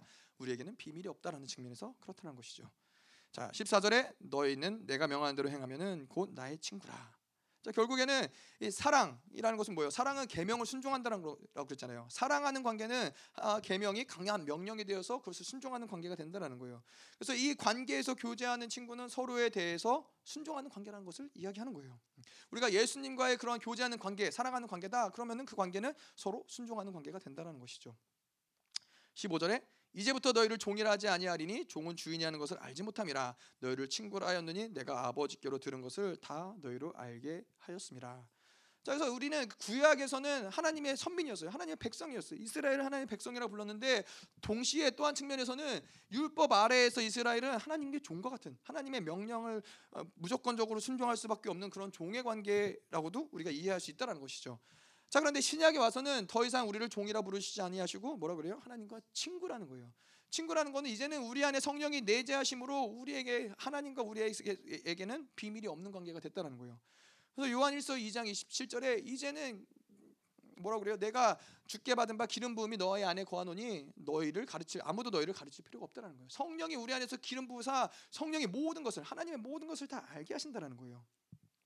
그래서 우리가 이렇게 하나님과의 순종의 관계를 통해서 우리는 어, 계속해서 그 비밀이 없는 친구의 단계까지 나아가는 것이고 더 나아가서 이제 신부의 단계까지 예, 나아가는 나아갈 수 있는 것이 아, 아모스 3장 7절에 이야기하는 아, 하나님의 이 은밀한 곳까지 소드까지 나아갈 수 있는 관계로 성장해 나아간다는 것이죠. 이 종의 관계는 하나님이 하시는 일을 우리가 알 수 없어요. 종은 명령하면 그 명령을 순종할 뿐이에요. 그런데 친구의 관계는 그 하나님의 뜻을 하나님의 마음을 나눌 수 있는 관계, 알 수 있는 관계가 친구의 관계라는 것이죠. 자, 그래서 우리에게 부여하신 하나님의 종기가 뭐예요? 어, 하나님과 비밀이 없는 관계인 거예요. 하나님의 마음을 활짝 열어서 하나님의 가슴을 활짝 열어서 그 안에 있는 모든 이야기들을 다 알려주실 수 있는 관계가 우리에게 부여, 부여하신 하나님과 우리와의 관계라는 거예요. 그 하나님 우리의 존귀. 얼마나 우리가 존귀한 자로 하나님 부르셨어요. 예, 하나님 그냥 너에게 좋은 상급을 주고 좋은 성을 주고 어, 다스려라가 아니라 하나님의 모든 것들을 다 알려주고 다 나눈 모든 비밀이 없는 관계가 바로 하나님과 우리의 관계라는 것이죠. 자 그래서 16절 마지막 마지막 절 너희가 나를 택한 것이 아니요 내가 너희를 택하여 세웠나니 아, 이는 너희로 가서 열매를 맺게 하고 또 너희 열매가 항상 있게 하여 내 이름으로 아버지께 무엇을 구하든지 다 받게 하려 함이라. 자 택했다. 여기서 택했다라는 말도 결국은 마찬가지죠. 하나님이 우리에게 사랑을 줬고 그 사랑을 주었기 때문에 하나님의 모든 것을 부여하심으로 그 부여하시는 것을 가지고 살아가는 하나님이 모든 것을 공급하시는 것을 가지고 살아가는 존재가 바로 택함을 받은 존재라는 거예요. 그분이 택했다라는 건 뭐예요 또? 그분이 책임지신다라는 거예요. 하나님이 내가 너를 불렀기 때문에 내가 앞으로 너의 인생의 모든 것들을 내가 책임진다라는 거예요. 하나님이 먼저 우리와 옆구리를 콕콕 찔러서 살자고 했지 우리가 먼저 하나님하고 살자고 했어요? 아니 하나님이 먼저 찾아오셨고 하나님 먼저 우리 삶 가운데 오셨고 우리가 그분을 다가오시는 그분을 받아들였지 그분이 우리를 우리에게 다가오셨기 때문에 먼저 오셨기 때문에 그분이 우리를 책임지신다라는 거예요. 어떠한 영역에서도 우리는 우리가 책임지는 영역이 아니라 하나님이 모든 것들을 다 책임지신다라는 것이죠. 음. 자 그리고 이- 이는 너희로 가서 열매를 맺게 하고 또 너희 열매가 항상 있게 하여 네 이름으로 아버지께 무엇을 구하든지 다 받게 하려 함이라. 자 뭐예요? 하나님의 의지는 뭐예요? 농, 농부의 의지는 뭐예요? 우리로 열매 맺게 하는 것이 하나님의 의지예요. 그래서 열매 맺게 하시는 것이 하나님의 의지이고 구하면 하나님이 주시는 거예요. 하나님께 무엇을 구하든지 하나님은 주시는 것이 하나님과 우리와의 본질적인 관계. 그분이 우리와 만들어 가시기 원하시는 관계라는 거예요. 우리와의 관계에서 거부가 없는 거예요. 하나님은 우리와의 관계에서 노가 없는 거예요. 자, 우리가 열매를 맺고 구하면 주시는 그 어떤 관계를 만들어가는 건 뭐예요? 우리가 노력으로 만들어가는 거예요? 애씀으로 만들어가는 거예요? 아니에요. 그분에게 붙어 있으면 되는 것이고 그분이 우리에게 택하셨기 때문에 그분이 이 모든 것들을 만들어 가신다는 것이죠. 자, 그래서 우리는 어떤 존재예요? 하나님이 열매 맺게 하는 존재라는 거예요. 하나님이 구하면은 하나님께서 주시도록 택한 백성들이 바로 우리라는 자, 우리라는 거예요. 이런 창조주의 파격적인 사랑을 받은 자들이 바로 우리라는 것이죠. 그래서 이 열매라는 것을 그런 측면에서 뭐라 뭐요? 하나님이 우리를 택하시고 하나님 우리를 부르시고 하나님은 계속 그 사랑을 공급하세요. 그 생명을 공급하시는데 그 생명이 뭐예요? 그건 바로 하나님의 사랑인 거예요. 하나님이 그 어미가 그 자식을 낳고 그 자식을 기르기 위해서 계속 그 모든 이 젖과 피와 모든 걸 다 쏟아내면서 그 아이를 성장시키는 것처럼 하나님이 우리에게 생명을 공급한다라는 것은 하나님이 그 사랑을 공급한다라는 거예요. 그 사랑을 계속 받아들인 자들은 반드시 그 열매가 맺어질 수밖에 없다라는 거예요. 그러니까 우리는 어떤 존재예요? 우리가 아, 내 삶을 통해서 어떤 결과를 만들어내서 그 열매를 드려야 되는 존재예요? 아니에요. 하나님과의 관계 가운데서 그분의 사랑의 파트너로 그분과 교제하는 가운데서 사랑의 열매를 하나님은 기뻐하신다라는 거예요. 그 하나님은 계속해서 우리에게 그 사랑을 공급하시고 그 사랑을 우리에게 부어 주신다라는 것이죠. 그래서 하나님은 계속 우리에게 너는 나랑 교제하자. 너는 나와 함께하자. 예, 사랑의 파트너로 계속 그것을 함께 살기를 하나님께서 우리에게 권면하시고 이야기하시고 붙어 있어라. 나와 함께하자. 내가 너를 살리겠다. 내가 너에게 생명을 공급하겠다. 내가 너에게 사랑을 공급하겠다. 이러한 관계로 살아가는 것이 바로 아, 오늘의 말씀의 핵심인 것이죠. 예, 그분은 포도나무고 우리는 가지인 것이고 하나님 우리의 농부이사 우리로 하여금 열매를 맺는데 어떠한 부족함도 없이 모든 것을 다 공급하신다는 거예요. 자, 여러분 생각해 보세요. 우리가 성장하고 열매를 맺기 위해서 모든 것을 다 공급한다고 했을 때 공급을 받는 존재가 존귀한 자예요. 공급을 하는 자가 존귀한 자예요. 뭐 그걸 따질 수는 없겠지만은 여러분 그렇잖아요. 우리 자녀들이 성장하고 우리 자녀들이 뭐 커가는 데 있어서 모든 필요를 다 채우고 모든 모든 걸 다 먹을 거, 입을 거, 모든 걸 다 공급하는 이유는 뭐예요? 자녀들이 존귀하기 때문에 자녀들이 귀하기 때문에 예, 자 하나님이 우리에게 이 모든 것들 모든 우주 만물까지도 다 공급하신다는 건 뭐를 나타내는 거예요? 하나님에게 있어서 우리는 존귀한 자라는 거예요. 하나님에게 있어서 우리는 귀한 사람 귀한 존재라는 거예요. 그래서 이 모든 것들을 하나님이 폐가 망신을 하면서까지도 다 공급하시는 이유는 우리라는 존재 때문에 그렇다는 거예요. 아멘. 자, 우리가 오늘 기도로서 좀 오늘 말씀 마치도록 하겠는데 오늘 뭐 과일도 풍성하고 열매도 풍성하지만 말씀이 풍성했기 때문에 예, 예, 좀 길었습니다. 자, 하지만 계속해서 하나님 이런 말씀을 통해서 하나님 우리 안에서 이제는 하나님 당신의 열매를 사모하게 하시옵소서. 근데 열매를 맺는다는 것은 다른 것이 아니라 성령과 살아가는 것입니다. 하나님 그분께 연합되어지고 그분께 하나님 붙어 있을 때 하나님이 우리에게 그 사랑을 통해서 열매를 맺게 하신다는 것들을 하나님 이제 보이게 하시고 믿어지게 하시고 손에 잡힌 바 되게 하여 주시옵소서. 더 하나님 이 시간에도 더 충만하게 하나님께서 기름 부시고 하나님 이제는 우리가 다른 것을 생각하는 것이 아니라 붙어 있으면 된다. 그분께 붙어 있으면 된다. 붙어 있으면 하나님 우리로 하여금 열매 맺게 하신다. 그분께 붙어 있으면 하나님이 모든 것들을 공급하신다. 하나님 이것을 하나님 추워도 하나님 하나님 의심하지 않게 하여 주시옵소서. 내가 만들어가는 것이 아닙니다, 하나님. 내가 노력해서 애쓰는 것이 아닙니다, 하나님. 하나님이 기대하시는 것은 하나님께 너 나에게 붙어 있어라. 내가 공급한다. 내가 사랑을 공급한다. 내가 생명을 공급한다. 하나님 이것을 바라보기만 해라. 이것을 믿기만 해라. 너는 나와 함께해라. 내가 내 안에, 내가 내 안에 이 모든 생명을 공급하시는 하나님 당신의 생명력이 하나님 오늘도 이 시간에 강력하게 하나님 우리 가운데 역사되 게 하시옵소서. 이 생명을 받은 자들이 이제는 열매 맺게 하시옵소서. 이제는 하나님 열매 맺을 때가 되었나이다. 하나님의 열매를 구하실 때가 되었나이다. 하나님의 사랑을 받은 자, 하나님의 생명을 받은 자들이 하나님 이제 당신의 아름다운 열매를 가지고 나오게 하시옵소서. 하나님 더 하나님 사랑의 하나님 감사합니다. 하나님 이 추수감사주를 맞이하여서 하나님 이제는 하나님 우리의 모든 삶 가운데서 하나님 베풀어 주신 많은 것들이 아름다운 열매로 하나님께 올려드리기 원합니다. 하나님 계속해서 하나님과의 그 사랑의 관계, 하나님 그 생명의 관계를 통해서 이제는 내가 내 안에 내가 내 안에 하나님이 우리 안에 거하시며 성령의 내재하심이 계속해서 그분의 임재 가운데서 모든 것을 공급받으며 이제는 계속 열매 맺게 하시옵소서. 하나님 철마다 열매를 맺으며 달마다 열매를 맺으며 하나님의 받으시기에 합당한 하나님 기뻐하시는 그러한 거룩한 하나님 그러한 나무가 될 수 있도록 그러한 가지가 될 수 있도록 주님 역사하여 주시옵소서. 하나님 오늘도 이 귀한 예물을 가지고 감사의 마음을 담아서 주님께 이 예물을 가지고 나왔습니다. 하나님 예물이 모든 드려진 손길을 주님께서 축복하여 주시고 하나님 정말로 이제는 이 풍성한 열매들이 그 모든 삶의 구석구석 하나님 그 모든 하나님과의 관계 가운데서 계속해서 열매 맺는 것들을 경험하게 하여 주시옵소서. 이제는 교회 머리 대신 우리 구주 예수 그리스도의 은혜와 아버지 하나님의 끝없는 사랑과 성령 하나님의 내주 교통 위로 충만케 하시는 역사가 이제는 포도나무에게 접붙임 바 되어서 결코 떨어질 수 없는 하나님 결코 떨어지지 않을 것을 결단하는 사랑하는 성도들과 그 가정과 직장과 자녀 위에 기업과 비전 위에 이 나라 민족과 전 세계에 파송된 사랑하는 선교사들과 열방 교회 위에 이제로부터 영원토록 함께 있을지어다 아멘.